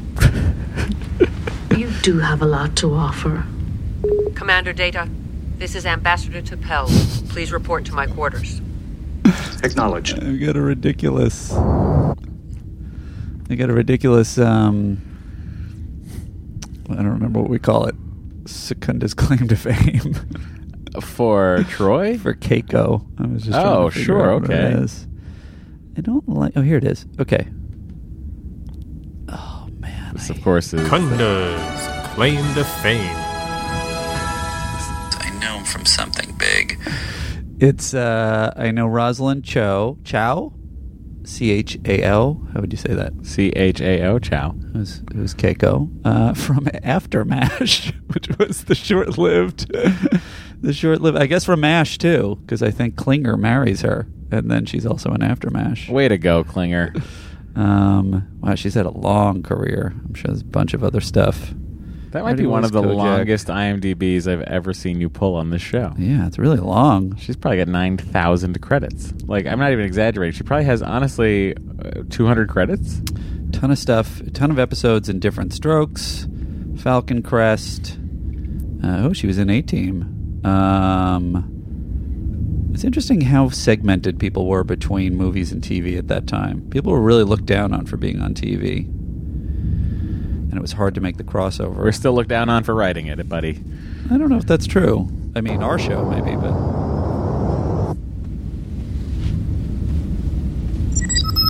Six Feet Under. She had a big part. Enter. the OC. The same safeguards as the ship's computer. Oh, so this is sort of the moment. 704. The code is You have priority 3 clearance aboard the Enterprise. That is correct, Ambassador. I require information on this ship's defense and navigational systems. Access code Kappa Alpha 4601704. The code is valid. What is the field strength of this ship's deflector shields at maximum output? May I ask the purpose of your request? I require this information. I have the same safeguards as the ship's computer. Therefore, I must report any inquiry regarding restricted information to the captain. Your reaction suggests you do not wish the captain to be informed of your inquiry. I was not More of interested in that, you know. It's more of his uh, program. It's true about emotional responses for a race that has no emotions. Well, she, I guess, is revealed to have emotions, which is part of the funny thing about this characterization is that she's kind of, it's kind of like a Romulan doing an impression of a Vulcan. So it's kind of smart that there, she's almost overplaying her Yeah. hand as someone emotionless. And then every once in a while she'll like glare at somebody. Yeah. And it's like, that's not what a Vulcan would do. information. I was curious as to your security safeguards. They appear to be adequate. Cancel the request. You may leave. Request canceled. Bye bye. So, what'd you think of the tap dancing scene, buddy? Uh, Four in progress. I got to tell you, pal, I loved it. What? I know. I did not see that coming. I don't think I've ever liked Well, what do you think? Dr. Crusher as much as I like her in this episode. I think the problem is that they made her be Doctor. She should have been Ship's dancer, She should have been Ship's just personable person. Ship's choreographer. Ship's she is a- teacher. she's delightful in this episode. She underplays everything. She's comedic in the right way. She has a that this scene is a so funny and charming. Do you think they asked for Vaseline to be placed on the lens? Or Probably to make it more- Well, no, I think they did it just seriously just to cover up Brent Spiner's double. Oh, yeah. That makes Um, because that's you know that's tr- that's McFadden dancing, but. I wonder if it's like a holodeck thing. She could be like, well, make it look like there's Vaseline on the lens. Yeah, make it like soft lighting. Make it make it a soft lighting. But you know, also what they do in this scene so well Recreation. is they Studio, I had my first dance I think they're lesson. really logical about how they have him learn from her by watching and then tapping, and then he can't do it when he can't see her feet. It's just a really smart way of Quite handling suitable, Doctor. Data's abilities. Let's start with something simple. Stomp, hop. Try it. Again. Good. Good. Am I dancing, Doctor? Not quite. Stop data. Now try this. Uh, doctor, perhaps it would be beneficial to teach me the final lesson. Big shot.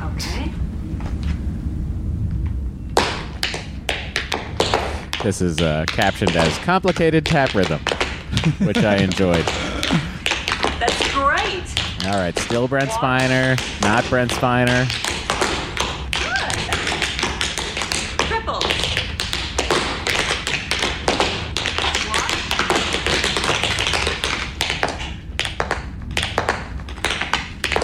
I just love it. It's a logical way to get into this too. What, when would you ever see a scene like this? All the other times they have people doing these side stuff on TNG, I feel like is completely shoehorned and weird and inorganic. This is totally organic to what Data's going through, and then it's a totally delightful sequence. This whole thing's gold, right up until the end when the, he has the the fake hologram lady dancing and then they, they spin around and he's doing the fake smile it's a great it's a perfectly timed comedic reveal Brent Spiner and Gates McFadden worked up their own dialogue as well as their dance routine during after hours rehearsals.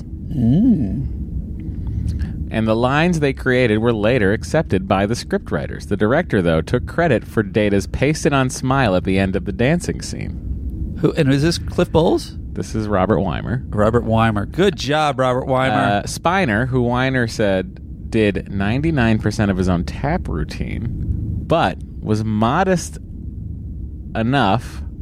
I'm sorry. It did 99% of his tap routine, was as good as his double, but was modest enough to let the double perform to ensure the routine's quality. Huh. Look at that, Spiner.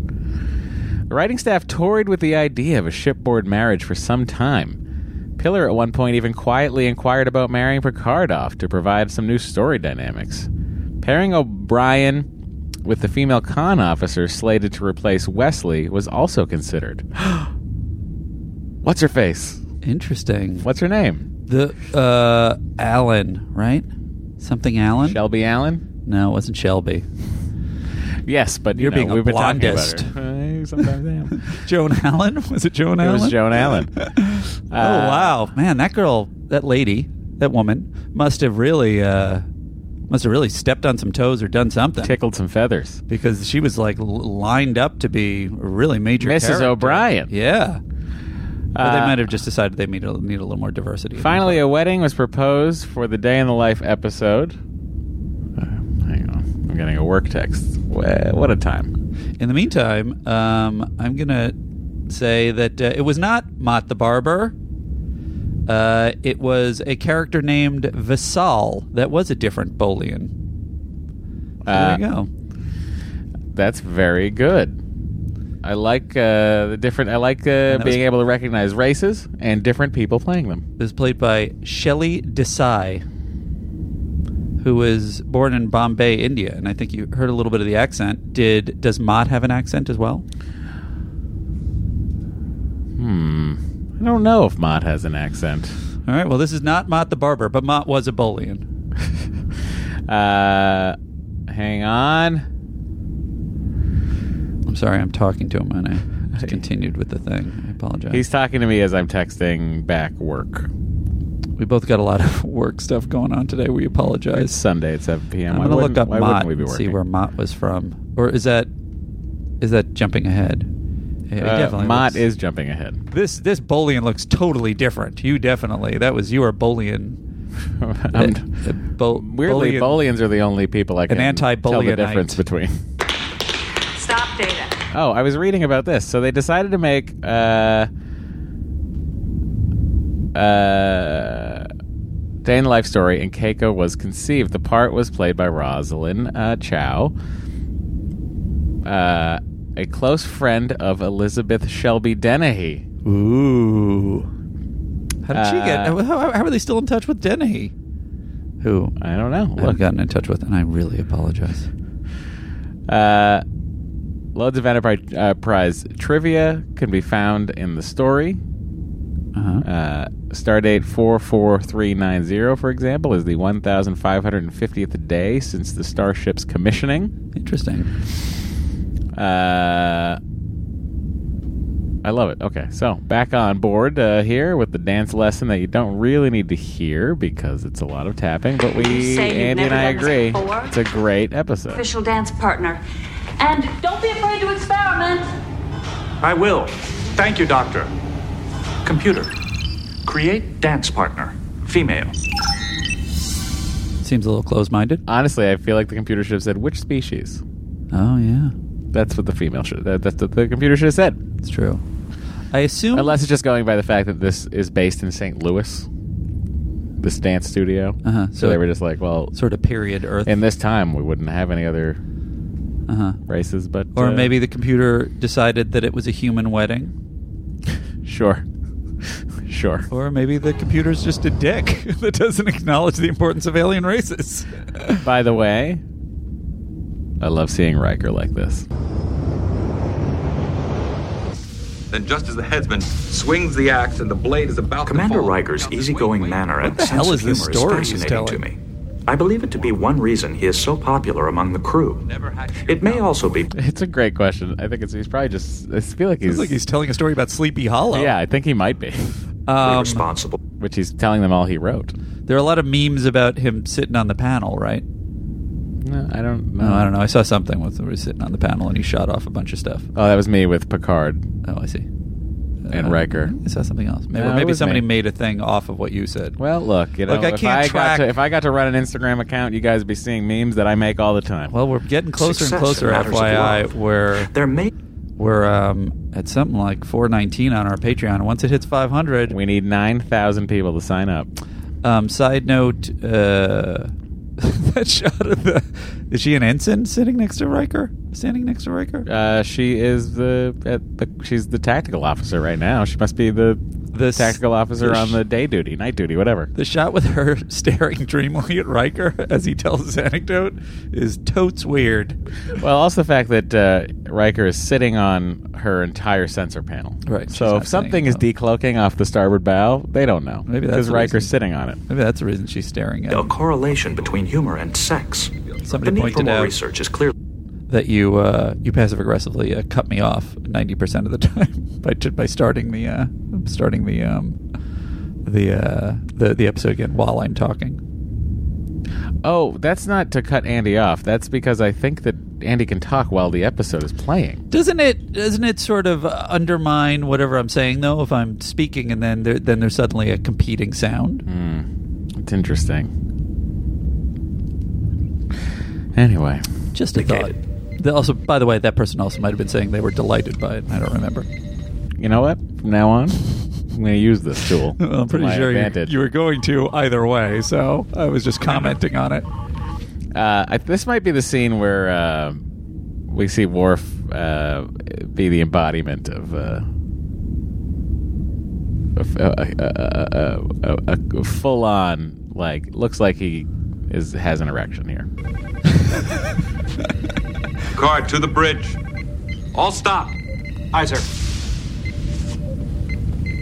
Sir, we have reached the designated coordinates. Ambassador Vader, Hold this position. Long range scan. Captain, I am detecting a ship in the neutral zone. Configuration This is it. This watch how excited Worf gets. Warbird. Yes! Finally! Hail the Warbird. he Mr. really Warbird. does do it. It does Aye, sir. practically a double take from the They back responding. panel. Text only. You up. We are to proceed to the agreed coordinates. Set course. Zero three seven. Mark zero zero five. Warp four. Take us into the neutral zone, Ensign. What if they wanted to have the conference on the uh, Romulan equivalent of Disney World? Hmm. Come to our finest theme park. It's in the neutral zone. it's it's just like social influencer. Yeah, You're just like, "Yeah, this, this, is- this should be where we do it. like advertisement. I note your defensive systems have been activated. Let's have yours. It was not meant as an accusation. Indeed, I salute your show of strength. I like this Romulan. Ambassador, we are honored. by Again, your we're at this angle, so we're at that Remain angle on the view screen. It makes no sense to me. The honor is mine. Like, I know the view Have your screen is transporter supposed to room be stand by. three dimensional, I guess. I will beam aboard their ship with no further delay. Ambassador, I urge you once more to reconsider. The Enterprise can accommodate a Romulan delegation without sacrificing our security or. Captain Picard, I find your argument illogical. Please carry out my instructions. Did they buy it? Yes. At the end, I said that his argument was illogical. Nice job. It's so obvious. So simple. Put your put your Romulan uniform back on. High five. Picard, Chief O'Brien. Uh, oh, getting married here, sir. Better transport Ambassador Pell to the Romulan All right. Aye, sir. Mr. Worf, maintain a lock on her signal once she's aboard. The first sign of trouble, I want to be able to bring her back. Understood. Transporter activated. I wonder if it was, Captain. Transporter I wonder if it was part of their plan to uh, to make it Worf's responsibility that he blows it. well, no, it's O'Brien. Uh, does He's- it- but O'Brien, do- Chief is yelling, transport emergency. that's true, but doesn't uh, I He's guess that's monitoring. also Worf yeah, is he- just the, the monitoring from last the the, bridge. last directive to Worf though is it maintained a lock on her. To your signal. Boosting power to auto sequencers. Engaging computer override. It's O'Brien, very what happened down there? TOS music. I'm losing the pattern. Trying to reestablish. Tuba guy going over there in the right ear. I've got my chance. Sorry, sir. I wasn't able to retrieve the signal. The ambassador's dead. I love how this is the fastest in Star Trek history that they have been willing to call someone in a transporter accident dead. Yeah. Not checking to see that the pattern has gone somewhere else. It's really blah, true. blah, blah, blah, blah. Because it's a B plot. Yep. It's a B plot that I think honestly could have been a grade A plot. hundred percent. That's why I love it. Um, but it also would raise more questions that would never satisfactorily get answered, and thusly making it a B plot. I think is brilliant.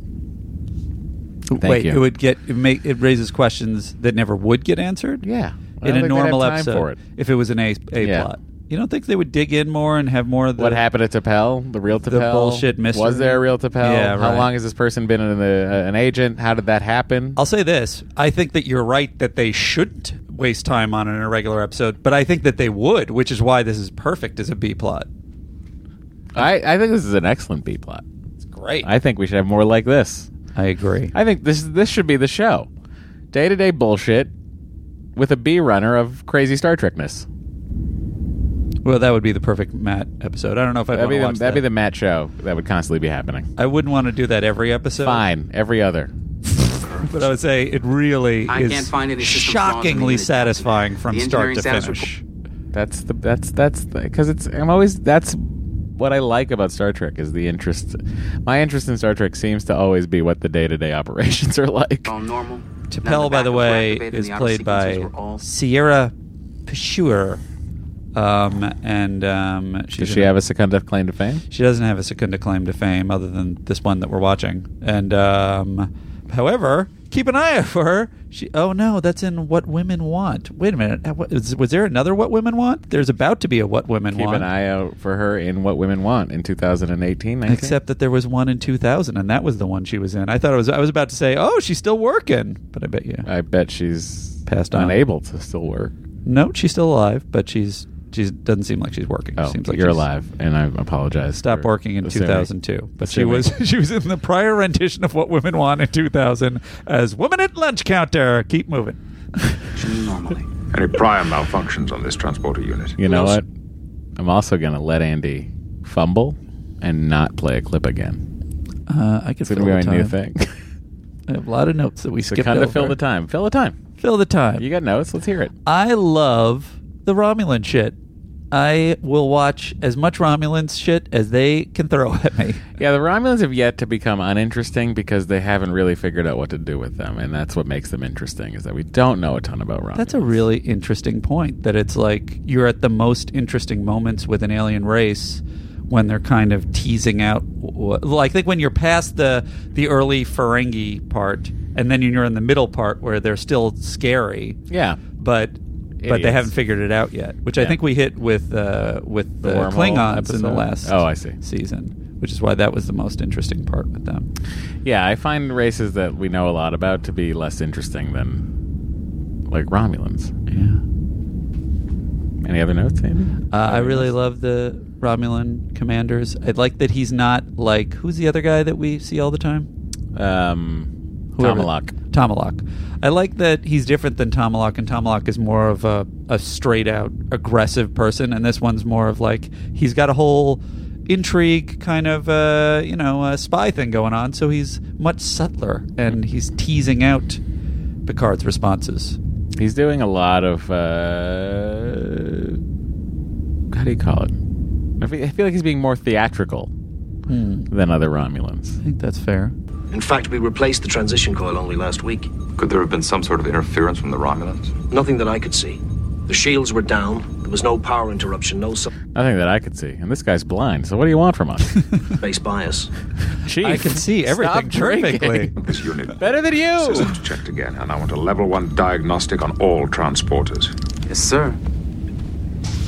That is the yes sir of a man who knows his weekend is gone, Just and like he's going mine. to go do it.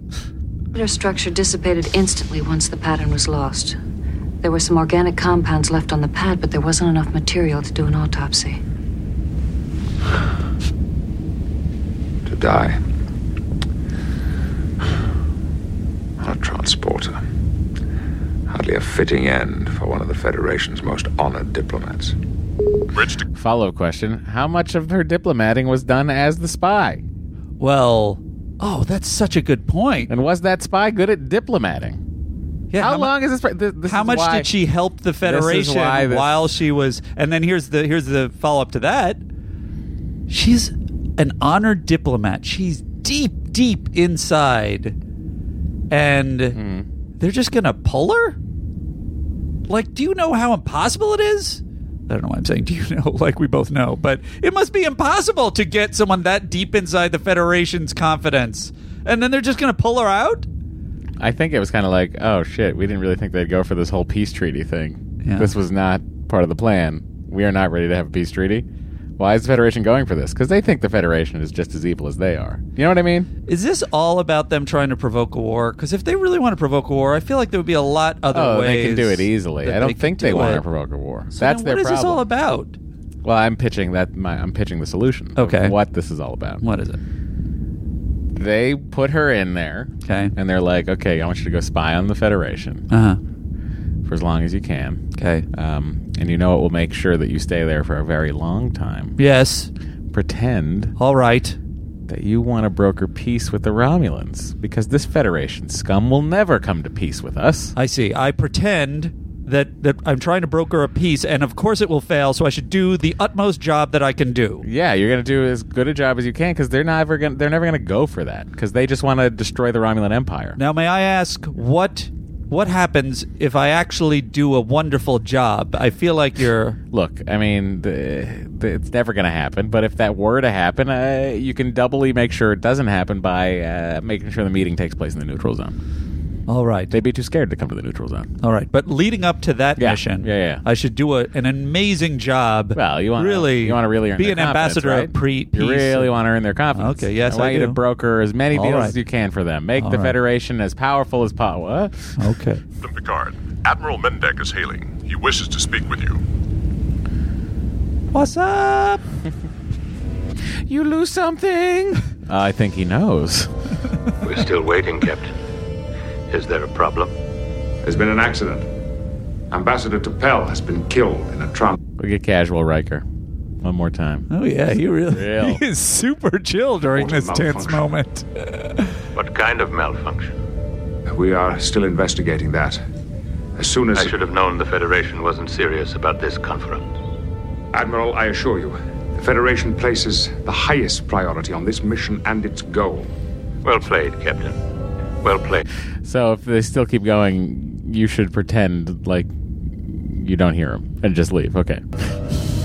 Starfleet opposes normalization of relations with the Romulan Empire, and so you are ordered to create an accident.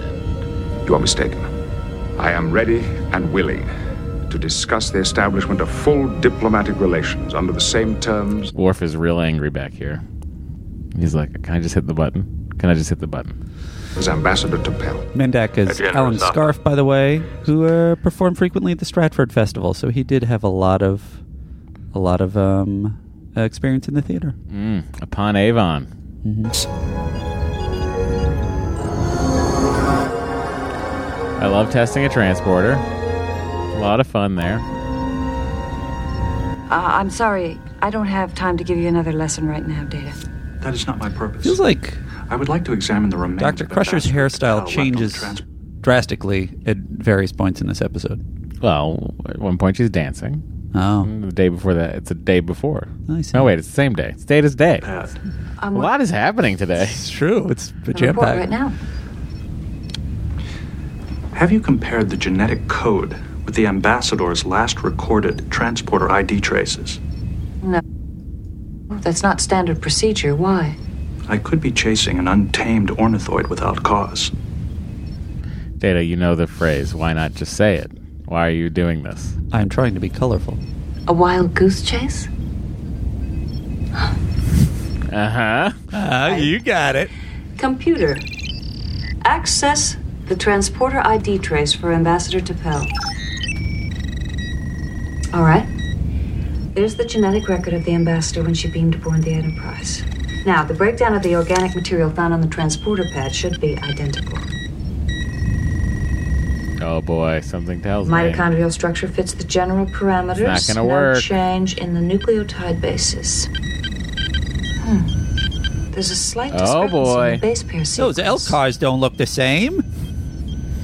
Chemically, these are identical. However, the organic sample from the transporter is showing numerous single bit errors, Ugh. like replicated Classic. material. Can you postulate an explanation for the discrepancy? I'd say the DNA was either mutated by the transporter during the rematerialization process, A supposition not supported by the transporter records. or these aren't the remains of the ambassador. Uh. Oh, snap. I'm going to go to the captain. Uh, by the way, that's another scene where uh, she has one job and they have somebody else do it for her. She is she's there to investigate the remains of the transporter death, and then uh, they have data have to come in and go. Have you checked this other way? But why would I do that? That's not a typical way of doing it. Oh, that's where the information was. I feel like why did you ever every- decide I it? feel like every scene that another senior officer steps into, that senior officer is doing what Data does. Whenever it's like Picard, have you thought about blah blah blah blah blah? Uh-huh. Then that's what it is. It's Riker, any of them.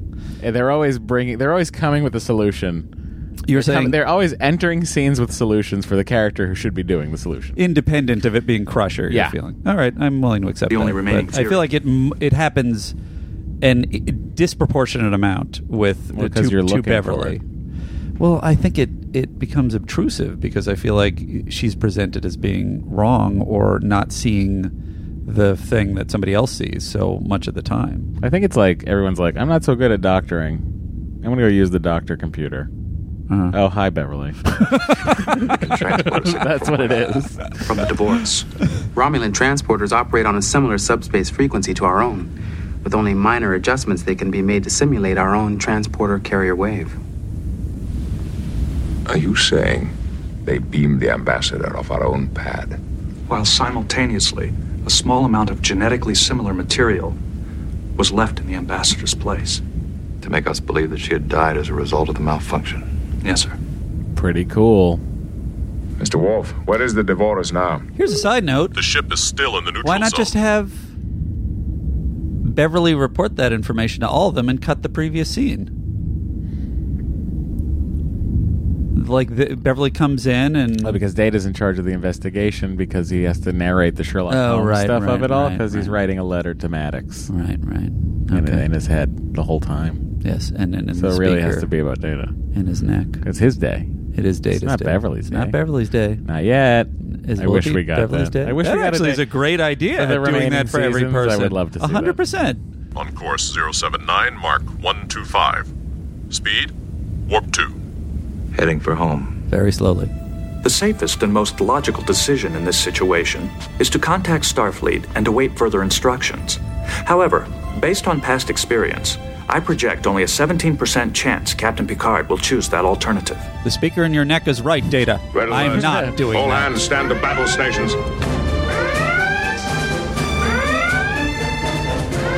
Oh man, I can never f- do this when it's battle time.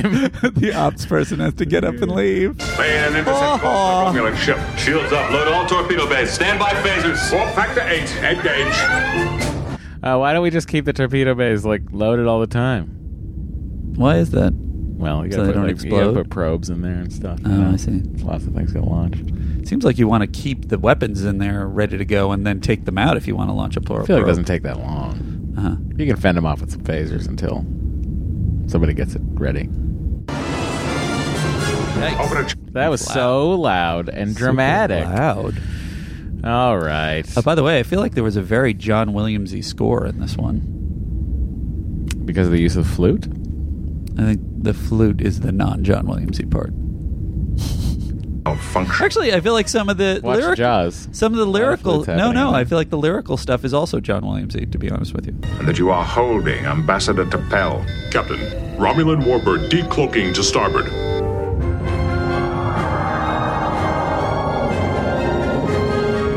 Can I hit the button? I suggest you leave. Now. Admiral, it is my responsibility to protect the lives of Federation citizens. I will not permit this abduction to succeed. Captain, you're not going to start an incident. Admiral Mandek, I will take whatever action is necessary to obtain the return of the ambassador. In the game of poker, there is a moment when a player must decide Dana, if why an are you opponent is thinking being about deceptive or actually holds a winning hand. This decision is based not only on the odds, but also on an appraisal of the man. Is he bluffing, or does he have the cards? Fortunately, Captain, I am not ready to start a war today. So why did he? Why did he do this? Well, he assumed it would work. They'd get their sleeper agent back, and, and But why does and he they would want think the that she sleeper did. agent back? I don't know. I'm not a Romulan. This is why the episode is not concerning us with this right No. now. I just want. This this plot is this plot is too complicated to work on Star Trek. Honestly, mm-hmm. this let me rephrase that. You know what? This plot is too complicated to work in one episode. How about this? Well, as a possible suggestion for backstory, the uh, uh, the Tapal Tapal character existed, and then they switched out. That's a what I- fake. that's- oh, that was what you said. Yeah, of course. Oh, I didn't. And I'm just wondering how long she had been the fake. Oh, oh, I see. When did they switch it out? Where is the real Tapel? I thought you were saying that, that she was always a sleeper agent and just wasn't supposed to be good at her job, and then she was did such a great job. Oh no, I'm saying that like how long had she been to Pell, right? So how much of those honors were hers? Mm-hmm. Right. And you know, like you were saying, what was their plan? I think it's funnier if they actually put her in thinking she was never going to do Just a from good the job. start, like And they then put she her in just- fresh out of uh, just kicked ass. fresh out of Vulcan diplomacy school. Yeah. To Pell. I like your hair like this. then Wolf Picard gives him twenty more dollars. All right, you could get her. Under Selak, actually. A spy. A patriot, Captain. She has performed her service to the Empire with distinction. Thank you for your help. You see now that we are not holding one of your citizens, and we thank you for returning our sister to us. Isn't this an admission of? They're always, they're always sort of jostling for the upper hand, kind of um, diplomatically. Mm-hmm. This seems like this is a straight out fuck you. It is, but it's also like, of course, there are spies in the Romulan Uh-huh. Empire that are there from the Federation too. Then, side note, I feel like Selak should have been. Uh, an, uh, I don't. I, s- I get the vibe that she's not, so I'm not even going to ask. But should have been a what? Like an ongoing nemesis for them. She like completely fooled them. So, And it just would have been a playing different- female- just different people. Constantly? A female uh, commander. It's all these Romulan There male are, commanders. pl- there are, you'll see, You see female more? Okay, commanders good. coming up. Yeah, All right. yeah. I mean, to this point, I you know it's unclear whether or not the Romulans are like the Klingon ships, where you you know you see like one woman here and there. Yeah. I like The Mendak game is too. over. I expect you to leave peacefully. Now. Captain, long range sensors detect three Romulan warbirds entering the sector. Some days you get the bear, and some days the bear gets you. What are you talking about? Reverse course. Take us back into Federation territory. Warp 6. I like how. Why warp I six? like the annoyance of Picard there. That he can't fight him. That they have outwitted him, foxed him. Engage. It's true. You don't often see that. Yeah. That's kind of cool. I also would like it if Picard was like, "Oh yeah, I have one more trick up my sleeve," and then a Borg ship came out of nowhere. See you guys.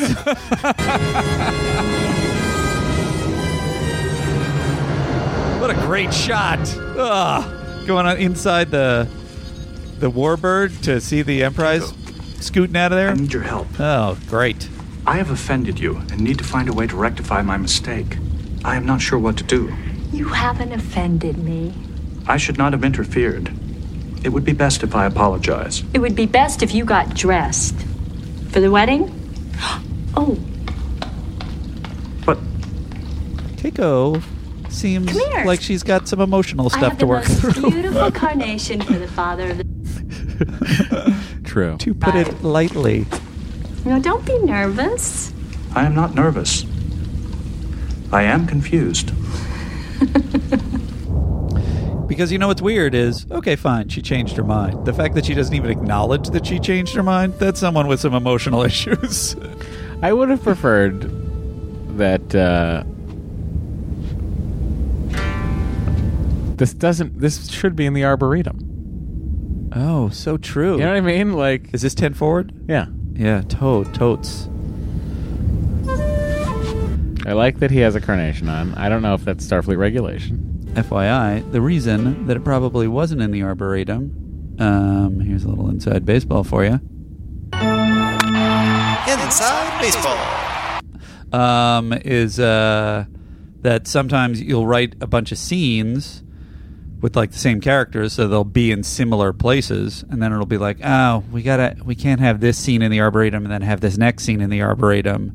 So we'll have all the scenes with Keiko happen in the arboretum, and then whatever. Because I totally agree with Matt. This next scene should have been the wedding should have been in the arboretum, but for variation, they put it in ten forward. and we're all the better for it. Just kidding. and the person who plays the that Japanese instrument.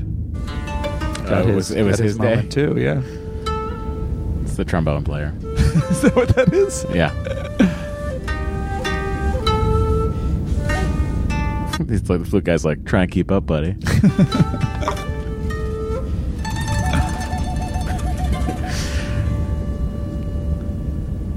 Since the days of the first wooden sailing ships, all captains have enjoyed the happy privilege of joining together two people in the bonds of matrimony.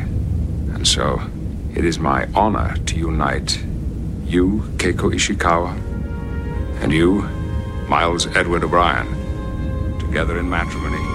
There are still many human emotions I do not fully comprehend anger, hatred, revenge. But I am not mystified by the desire to be loved or the need for friendship. By the way, ceremony ran 43 seconds. So things I do understand. That's how long the ceremony should run. Is your point? I just think it's like, why is why is Riker not in his fucking dress uniform? I know Oh, he's, he's running. not. Uh-huh. He's running back to the bridge, but everyone should be in their dress uniform. I'm offended by this.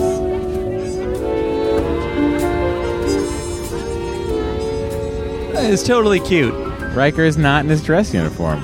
O'Brien, like it's crazy to me. Yeah, I guess he didn't run back to the bridge. He's just chilling. They must have a dress uniform for him, right? Oh yeah, sure. I found Did this you just to be, program that baby not to cry? I found this to be a tad out of character. Or did you find it to be a man who was outfoxed and is going to apologize to the baby? I let you down. I was looking for Dr. Deserves a Matt fixed it sting.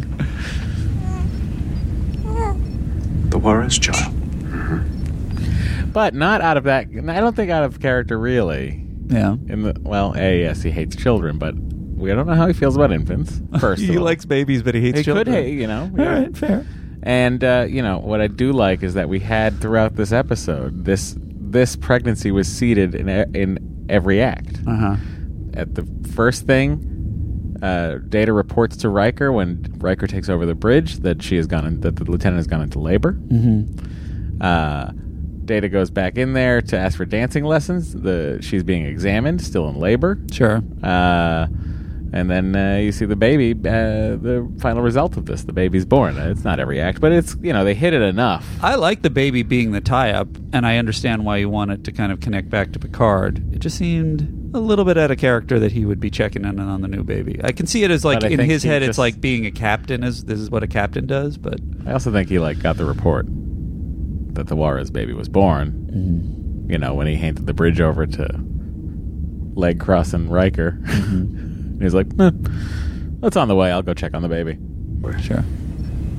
At the same time, we were facing destruction. This small miracle was taking place. A baby not fathered by will. Welcome you are truly an anomaly. Ah, Worf's so bummed. Ah, man, I was captaining. Uh. Oh yeah, how often do we see that? All systems. Well, he ta- he's doesn't he take o- doesn't Data always take over for Worf? On He's that fourth in shift? command? like that shift of whatever. Wait, where's Troy in that ranking? Unclear. Isn't she after Riker? or is she after Data? Data's third. Da- Data's the third, third in command. Where's Worf? I feel like it's then Worf's job Oh. at that point.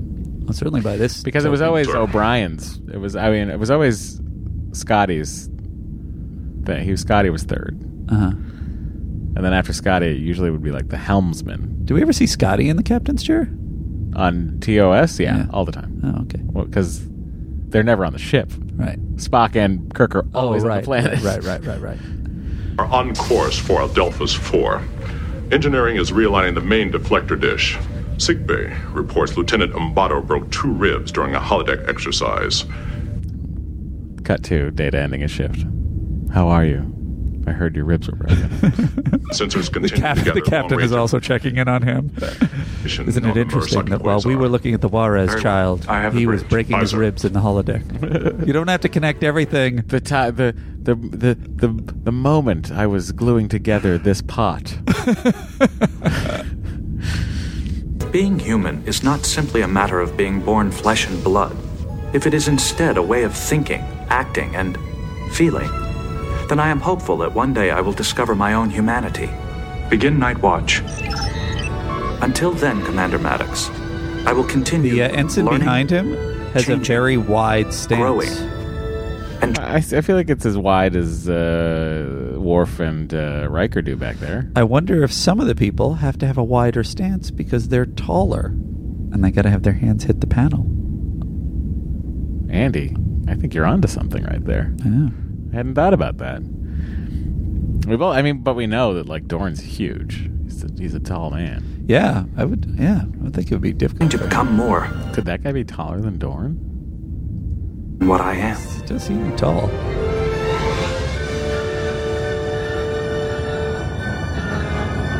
Well, there you go, Andy. Data's day.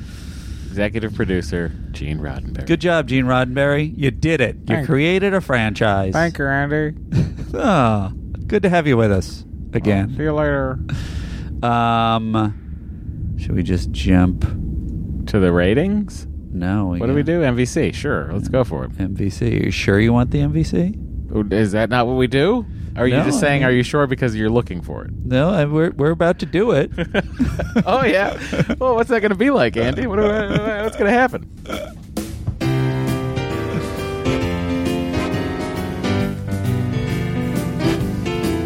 Well, it's the MVC, yeah, the MVC. Only Matt and Andy know who it's gonna be. Will it be Data, Riker, Troy, or Dr. Crusher? If you don't like who they pick, just remember that this podcast is free.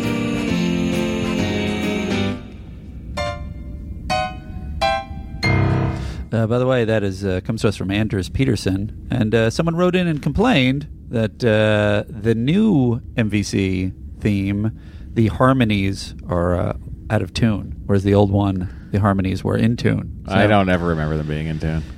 Well, let's uh, let's give it a listen.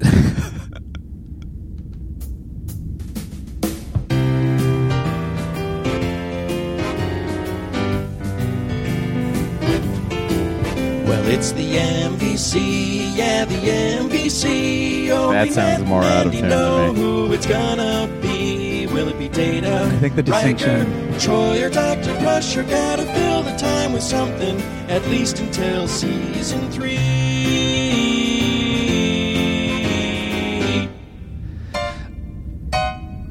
I think it definitely sounds more in tune. I don't know if it's just more in tune because uh, the dominant s- of singing voice is so much louder than the than the uh, harmonies in that version. I oh, think by they're the way, much everyone, quieter. uh, one of Andy's dreams uh, is to go to space and uh, learn how to harmonize. Those two things.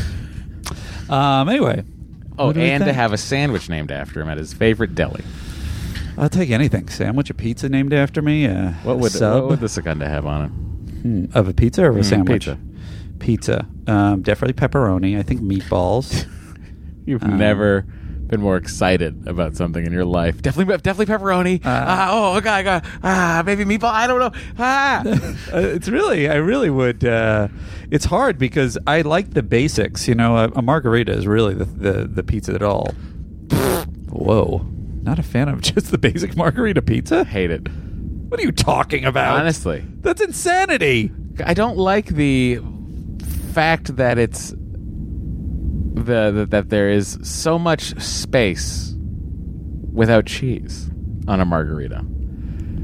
Wait, a margarita isn't always just the fresh uh, Mozzarella with basil. I thought margarita was defined by just No. s- sauce Well, and cheese. In my mind, it is not. Well, now you now got to look this up. I'm not saying I'm not saying you're wrong. I'm saying that in my mind, I, I, I never thought no, that. I, th- and if you're if that's how you're defining it, that I agree with. That that I'm not I'm not exactly. I like the basic classic pizza. Um, I think you like a cheese pizza, just like me and you. Yeah. Um, let's see. Is there a, is there a wiki? Is there? Is, does anyone know what the definition of a, just a regular mar- what a, what what is a This margarita is pizza? Fascinating. Ah, Pizza margarita. Andy, I've never been more into you looking something up in my life. It's a typical Neapolitan pizza made with San Marzano tomatoes and basil, mozzarella, fior di latte, fresh basil, salt, whatever. Yeah, that's Oh, it right there. relief, That yeah. guy. And that is what he's describing. That's a but- Neapolitan pizza. That's a margarita. Then what do you call the regular one? Fucking cheese pizza, bro. Just cheese pizza. Yeah, huh? that's what you want. Well, that is I'm what I on want. board with you now. Well, then I I'm getting agree with off you. this margarita train. All right, Come on man. board, Cheese Pizza Town. I'm with you. If that is the case, then yeah, I think he's right. All the wait, this one's not. This one looks like Yeah, the other that one. does have a giant basil plant in All the right, middle of I it. don't know. Somebody- somebody But I pipe think the in. vast majority of them, I always New think York of this. style pizza. New York style pizza. Yeah, New York style cheese pizza. Haha, I got you to say New York style. Haha. oh, I think New York uh, invented the good pizza. oh, that's a that's an unexpected turn for Matt to admit that. Oh my God, per capita, you can't like you can't you can barely you can't throw a rock in New York City without hitting a decent slice of pizza. Wow, this is a crazy crazy moment. Whatever No, the case, Andy, I, told totally you a thousand agree. times. My favorite pizza is Yeah. Pizzeria Regina in Boston. Yes, but I think New York has by far the best pizza. So uh, definitely pepperoni. It's- uh, So given that, it's more about the preparation of the perfect slice. Um, So if it wouldn't you're- be too much. here's on the it, deal, but- everybody. But I would say this: pepperoni with a little bit of crisp on the pepperoni. That's very important. I like I like when a pepperoni dimples. Um, and uh, what else? What else would you put on it? Maybe maybe a little bit of a fresh mozzarella on top of a new, of a New York slice. You know, just like a little bit, you know, peppering here and there. Like the extra cheese is a little bit of a fresh mozzarella. How about that?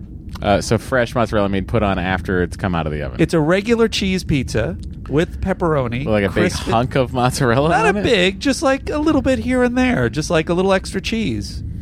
All right. I don't know. I'm throwing it out there. I have to think about it. Look, I like a. What would you want? What would be a Matt? It'd be a Bianca. What is that? A That's white, white. A white Oh, pizza. Really? Yeah. I really like Not marinara. The best pizza I think is just a slice of pepperoni, New York style pepperoni. Uh, Done. Yeah. But I always get a slice of white. Okay. Uh, most valuable crew member. Most valuable pizza talking. Most valuable pizza. Well, I think that the probably the crew member that had the most to do with solving the mystery here is uh, is probably Chief O'Brien. What? I'm kidding. Uh, look, it's Data's day. I got to give it to Data. You know the only thing I'll say. Have your day, Data. Crusher was both instrumental, In not as teaching instrumental the as I dance. wanted her to be, in in the solution to the puzzle and in the dancing. she taught Data how to dance for the wedding. True. Although Troy did kind of talk Data through figuring out the Keiko thing. Hmm, Mm, it seems like honestly, it seems like the way we saw Keiko in the sixth act here. Yeah, she would figure it out on her own. I'll throw out this too. I guess he's not on board. Maddox is. Uh, I've tur- all turned around on Maddox. He must be a more decent human being. Sure. He's giving Data the. Uh, he's helping him on his journey to be human. I think that Data might actually be the decent one here. You think that Maddox is still a yeah, dick? putting all and differences Data's aside just- and going like, "Well, I'll help the guy with his research." It's possible. If it was the other guy, then I think I would. I would be with you. Um, is it Spot? Um, yeah, I think it's got to be Data. It's Data. Data's day. Congratulations, Data. You pick up another award for your little case. Um, and with that, oh. We sit and watch and then we hang and talk, but the podcast isn't over just yet. How many Andys does this episode get? Who'd like to go first? We've written them both down, so we really can't change each other's mind. I think I'm going to stick. Originally, I wrote 8.5. Yeah. I think this is just a magnificent episode. I I just thought that usually I am not necessarily on board with Matt where I want to see all the little ins and outs and the whatever. It was every part of it was interesting. All the details from the night shift to the to to the arboretum to the to just every all the details like were organic and made sense and were satisfying to watch. Loved the dance sequence. Didn't think I would love a scene like that. Loved it. Think Gates McFadden is amazing in that scene. Think think Brent Spiner is amazing in that scene. Loved the specifics of how they handle Data's um, the way his brain thinks and would pick up dancing. Uh, great side characters, of course. Miles O'Brien, very well handled. I love that he has kind of a dysfunctional relationship with Keiko. Um, and then the Romulan B plot, really interesting. We obviously Matt and I had some issues with the uh, the but handling it's of the- interesting enough to go. Thank God we didn't spend enough time with this. Right. And uh, uh, just really satisfying from top to bottom. I'm sticking with my 8.5. I'm a half point higher, everybody. Ooh, it's going I'm a half nine. There you And go. According to both of us, we wrote the same things down. So you're sticking with your nine. Yeah, I'm There you sticking with go. my nine. All right. What more? do we- uh, Another thing I like about this episode is it rewards the viewer. Yeah. Of Star Trek. Uh, Someone who's been watching, who who, stu- who has stuck with TNG through the fourth season like this. Yeah. Has always wondered these weird little things that they show on on this episode. Yes. Of like who takes over, when do they take over, what's it like at night, what do they do? Do they ever just shoot the shit? Yeah. Who gets a haircut? When do they get a haircut? Right. Mott is on DS9. No. He's on he's on TNG. Mott is the barber on the Enterprise. Oh, he doesn't cross over to DS9. Not that I know of. He might. I don't know. You think you're Morn? I don't know. Oh. I don't know. Mod is, is bandied about a lot. Um, it's a fun name to say. Mott. Yeah. Yeah. That's the only reason. I was surprised that it only had one T. so true. I love the Romulan shit. Give me as much Romulan as you can, I say. I'll see what I can do. I don't know. Take it up. I don't know if I can do it. Uh, all right, Andy. Thank you, uh, everyone, for uh, enjoying the show. We are now going to ba- go back into the uh, President's Circle to say thank you to this month's members. Uh, if you uh, care to join, you can do so. Patreon.com forward slash. Uh, Trek slash Star TNC? Trek Star TNC. Trek TNC. That's where it is. Uh, you want two extra episodes of this show a month? Well, quite frankly, we're there to deliver them. Last month, we did the second episode of The Orville, and we also did the next entry into the Marveling series that uh, the presidents keep voting for uh, Iron Man 2. In which, right. in which Andy has a lot of problems with Black Widow being undercover as much as she is. I just I just want to see Black Widow. be Whereas, Black like Widow. T'Pel, he doesn't mind that T'Pel's good at her job. Here's the here's the comparison. Tapel is constantly trying to get stuff done. She's trying to wheedle information out of Only in data. this episode. she's doing stuff. Who knows what she was doing on all those missions where she clearly spread peace throughout the galaxy? That's what I'm saying. I think Black Widow is as good as T'Pel at being undercover. I don't think she was bad at being undercover. I just want to see her do more spy stuff. All right. If you want to hear mm, hours of this, join our Patreon. Uh, okay. We're going to pop back in there. Thanks, everybody. If you uh, are a member of the President's Circle, it's time for your shout out. We shout out different names every week. And uh, if you're in the President's Circle, you get a shout out uh, once a month for the month that you're in the circle with us. That's my jingle. Oops. Can we come in? Sure.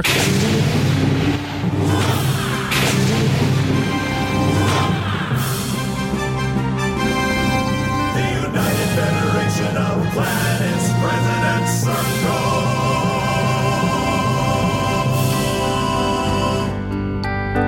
Circle. He's at you.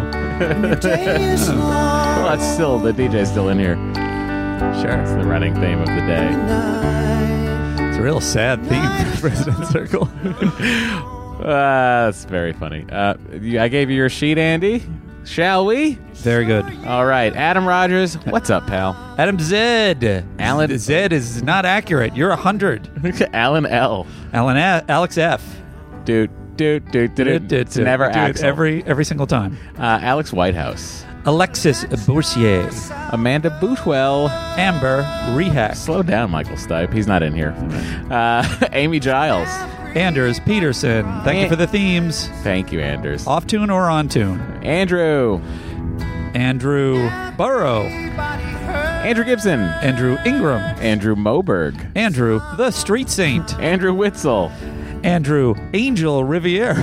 You're just, oh, I love it. You just Andrewed him. Angel Rivera the third. Uh, Anthony Rideout. Ben McClarty. Ben Roach. Beth Harrington. Brandon Davis. Brandon Calliger. Brent Allard.